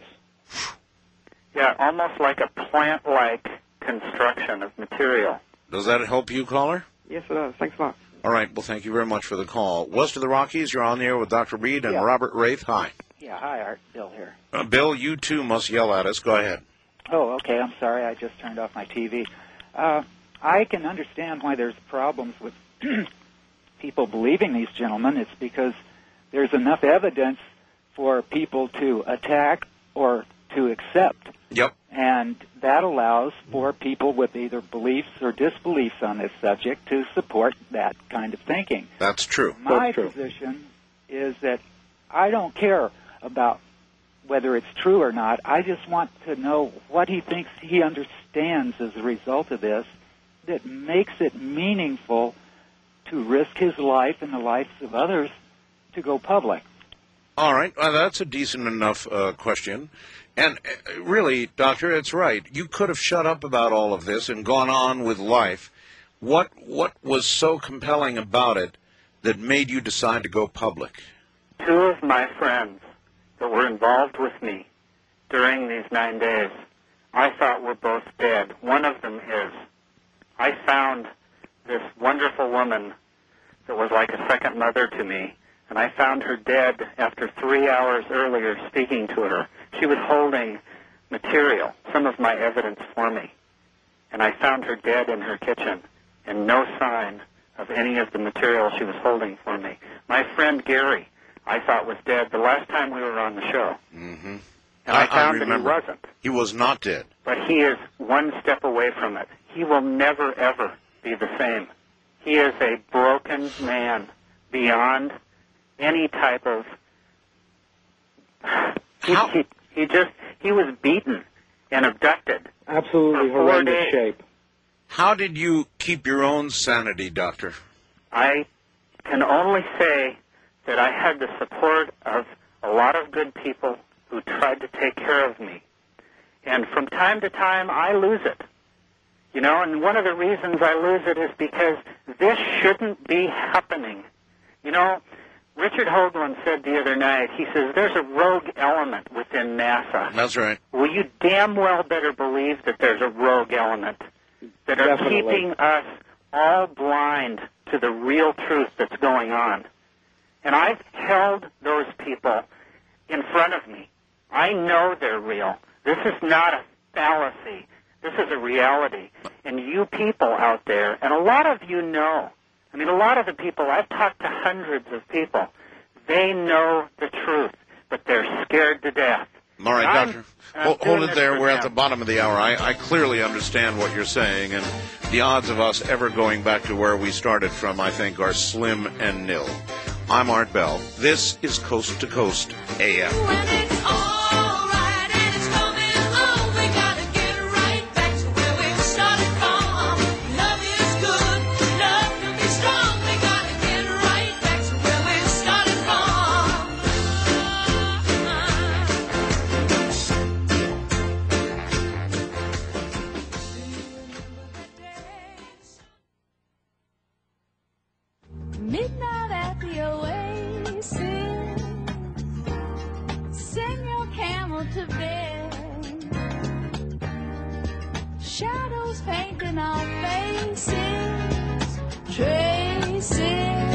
Of romance in our head. Heaven's holding a hand. Shining just for us. Let's slip off to a sand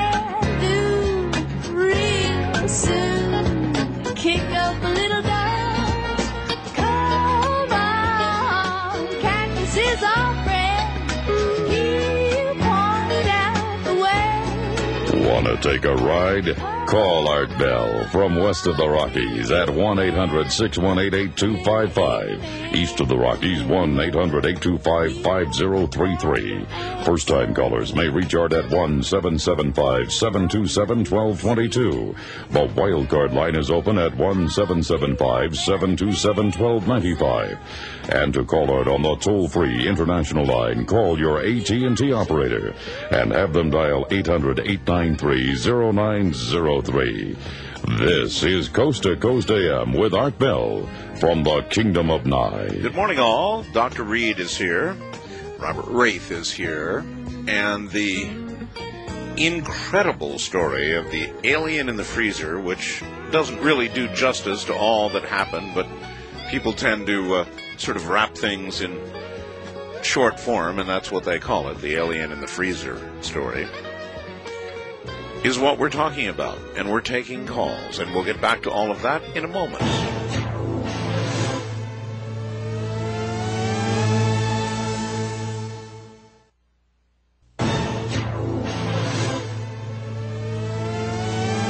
All right, uh, here we go again. Back to my guests. Gentlemen, are you there? Yes, I am, Martin. Um, if I could, I'd like to add something about that, that last call. Yeah, sure.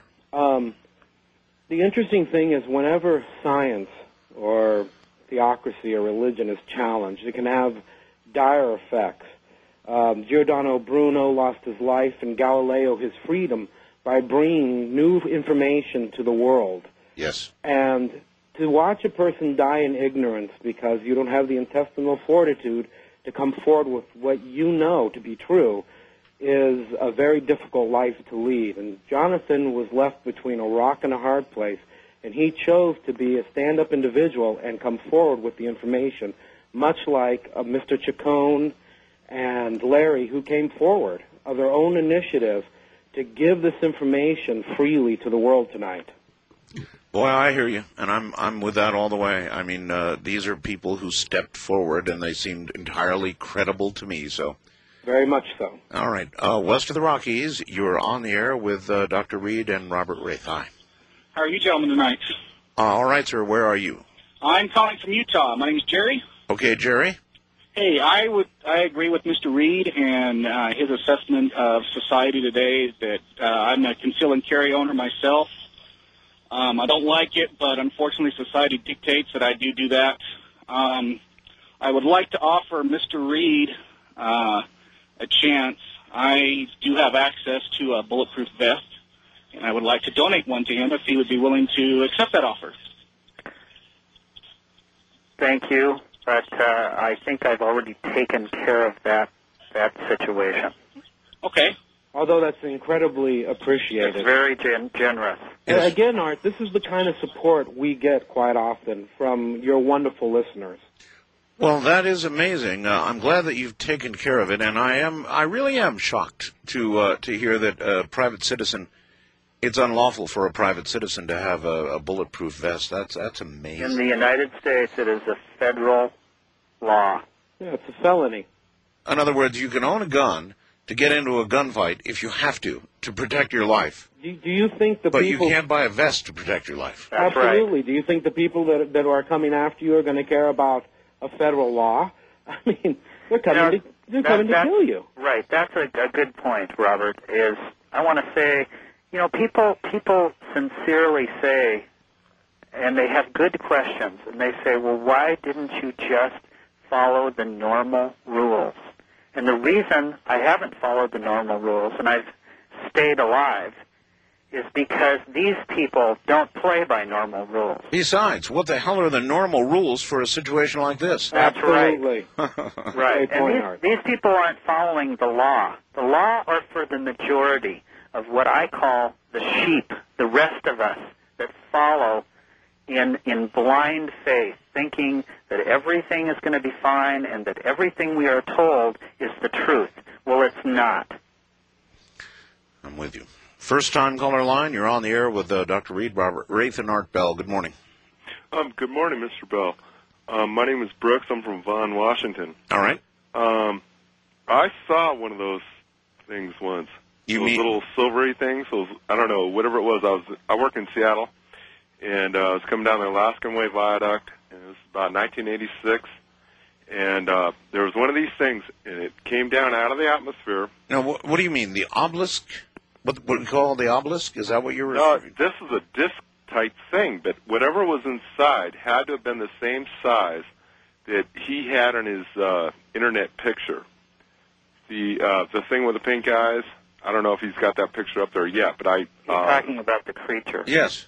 yeah, the one that was in the freezer. Yes. But um, as what I wanted to relate to is I saw this disc come down, and it looked like a little dome thing on top, and it looked like it opened up, and it had like a fire type flame coming out of the top, and it came down and hovered over the section of Fourth and Royal Brougham.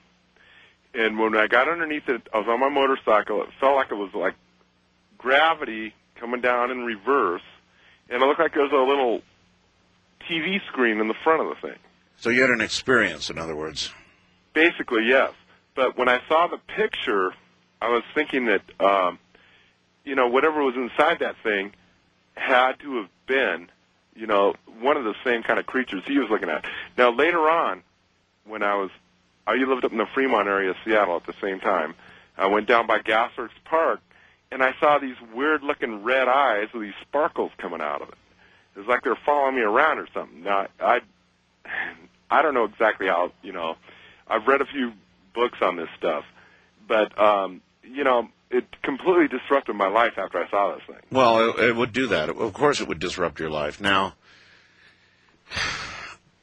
obviously, other people have had um, different and or somewhat similar experiences, um, Doctor, and their lives too have been changed forever. Many, though, have chosen not to go public, not to talk about it, and not to go through the hell that you have been through.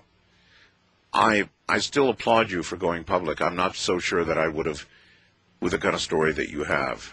Well, I don't know if it's been such a good idea or not, but, but like I was trying to say earlier, and I apologize for getting so emotional, but I did this because I felt my friends had helped me, and I watched them one by one basically drop away from me. Yeah. And I am left with this legacy to know that because of what I did, I affected and impacted their lives. And that can't be changed. And at this point, I don't want to have them be gone for nothing. You know, I want this to mean something for what they at least tried to do for me. You know, and I don't care if anybody doesn't believe this, but I know a lot of people do. And A I lot know of a lot of people have And- and- seen uh, seen things like this, and and are being quiet about it because they've been threatened or they're scared to death. Well, it's about time somebody said this stuff is happening. Do you think the entire incident, Doctor, with the alien, um, when it began with your dog, if it had not begun that way, if if the alien had not been attacked by your dog, if the alien had not attacked back, if you hadn't reacted in the way you had, if everything had been different, and there had been an encounter, you think it would have all come out in a different way? Well, I definitely think it would have been different. But one of the biggest things that I've learned by talking to other people who have experienced similar things, and we're saying similar creatures, and people who have been in the know of this information, like uh, um, uh, you know people like Whitley Strieber and and uh, uh, from Mexico Yes. and Jacques Vallée. Yes. I've talked to these people. I've listened to their stories. They've listened to mine. And I have said, would I have done this different? What would have been different? What could have been different? Well, chances are, if it would have been one second later, I would have never seen this thing. Because what might have happened, and this is speculation, but speculation with some degree of accuracy, if my dog had not have got hold of this thing's arm that may have had this link controller on it, the thing probably would have shifted into another dimension. And it would have just not been there when you came over the hill. Exactly. Yeah. Because this vibration, this, this paint shaker like shaking motion, is what is now thought to be changing from one dimension to another. That's right. I've heard that from many, many, many people. Uh, east of the Rockies, you're on the air with Dr. Reed and Robert Wraith. Hi. Hi, how are you guys? All right. Where are you, huh? I'm in Miamisburg, Ohio. All right. Um, I have a question for John and also a comment or two. Sure. Um, the question is, is uh, you said Gary is okay. I mean, it's alive, but you didn't speculate, or I didn't hear you say he was all right. Barely alive is what he said. He is, he is a shell of a man. Gary's anything but all right. Gary is a mess. Oh man. He's Well, I'm been, sorry he's to been hear that. put through the most rigorous psychological hell you could imagine. He was also physically beaten in his, you know, around and about his head to where it did some very serious damage. I mean, we're not talking about just, you know, a whack, you know, on the arm. We're talking about somebody beating him literally to death. Mm. Okay. I'm sorry to hear that. Um, is there any way, though, um, I could get um, bu- your book on audio cassette? Well, we're working on that. We're going to work on getting them on audio cassette for for the uh, sight impaired, and uh, you know we can only do so much at a time. Yeah. Um, you know, this is a good a good point to say. The reason this hasn't come out sooner is because I've had tremendous problems. Robert's had tremendous problems getting a publisher to back us without backing out himself. Yeah. Yeah, Publishers they're, they're fine with it in the beginning, and then all of a sudden there's some kind of problem. They're I mean- nervous. I mean- Something's happened. but big problems, like one of the printers' building burned down. Oh, that's a problem. I mean, this isn't a little thing. These are these are big issues, but people don't realize that this stuff is going on. I do. Thank you. I do. when I talked to uh, to to Whitley a after the first time we were on Art Bell, he had mentioned to me um, the hell he went through to get certain things published. Oh, unbelievable. I, I, and manuscripts had been lost. I mean, Absolutely. that man was put through absolute hell. oh, absolutely. And he has been so supportive to our cause. His house, his house, by the way, has almost uh, burned down. I mean, he's That's had, right, he's he been mentioned terrorized. No question about it. Um, and I, I know that to be a fact. Uh, What's a good friend? West of the Rockies, you're on the air with uh, Dr. Jonathan Reed and Robert Wraith. Hello. Hello, Art Bell. Hi. Um, actually, listening to this is kind of making me angry because you know you have had uh, people on like Steven Greer, Steve Bassett, Peter Gersten, um, so many of your guests including Whitley Strieber, that have said, give us some concrete evidence. My word, you've got it. Gentlemen, are, are you working with any of these guys? Are these guys working with you? Are you sharing this information? If you're ever going to have anything to break this open, don't you have it now? That's right. Well, we're trying to share it with the world. And unfortunately, and again, we have a problem. The problem is some organizations are not as legitimate as what they want us all to believe. Mm-hmm. Now, I won't mention any names or throw any mud. Absolutely. But I have had to carefully, painstakingly go to private individuals who I trusted, who I could find that would help me through this one step at a time. And like I said, this is, you know, basically a, uh, a team operation. I've had tremendous support from your listeners, Art, who have kept me in their homes, who have fed me, who have loaned me their cars for months at a time, who have supported me. This is the only way I have survived. Gosh, I wish I could help. Art Bell, I have a question for you. Sure. I'm going to raise your right hand and swear that you tell will tell the truth. have you been uh, coerced, threatened, bought in any way to sort of discredit these guys? No. Well, no, well, I have been, yes, I have been threatened, not by official sources, uh, but unofficially, I've been threatened for presenting the story on the air. Yeah, you bet. Well, it just seems to me that that's proof in itself. Also, So I don't have to hold up my right hand about that. Oh, I, there's been a landslide of. Uh, One other thing, Art, have you been bribed to let us do this? no. Of course not. Because that's just as important. No, of course not. As you can see, this is one of the reasons we're on the Art Bell Show, coast to coast. This is one of the reasons we trust Art. Well, Art has you know, stood up I- for this kind of information. He's allowed an open forum for this kind of information. That's one of the reasons I get in so damn much trouble too. but oh, God bless you, Art I'm Bell. simply old enough not to give a damn anymore. All right, thank you uh, very much. Uh, we're so short on time. First time caller line, you're on the air with Dr. Jonathan Reed and Robert Wraith. Hello. Oh, my name is Brooks again from Vaughn, Washington, and, and I'm sorry Brooks, for, we're uh, only allowed, uh, I'm sorry, we're only allowed to take one call per customer per night. East of the Rockies, you're on the air. Hi. Yeah, hello, Art. This is Buck from Virginia. Hi there. Uh, hi. Uh, Dr. Reed, uh, I find you very credible. Uh, however, a lot of people obviously may have different opinions. Now, on, on December 21st, 1998, Major Ed Dames was a guest on this program, and uh, he expressed a, a lot of disbelief in your uh, your claims. Um, Actually, he was the one who thought that there was a shadow box.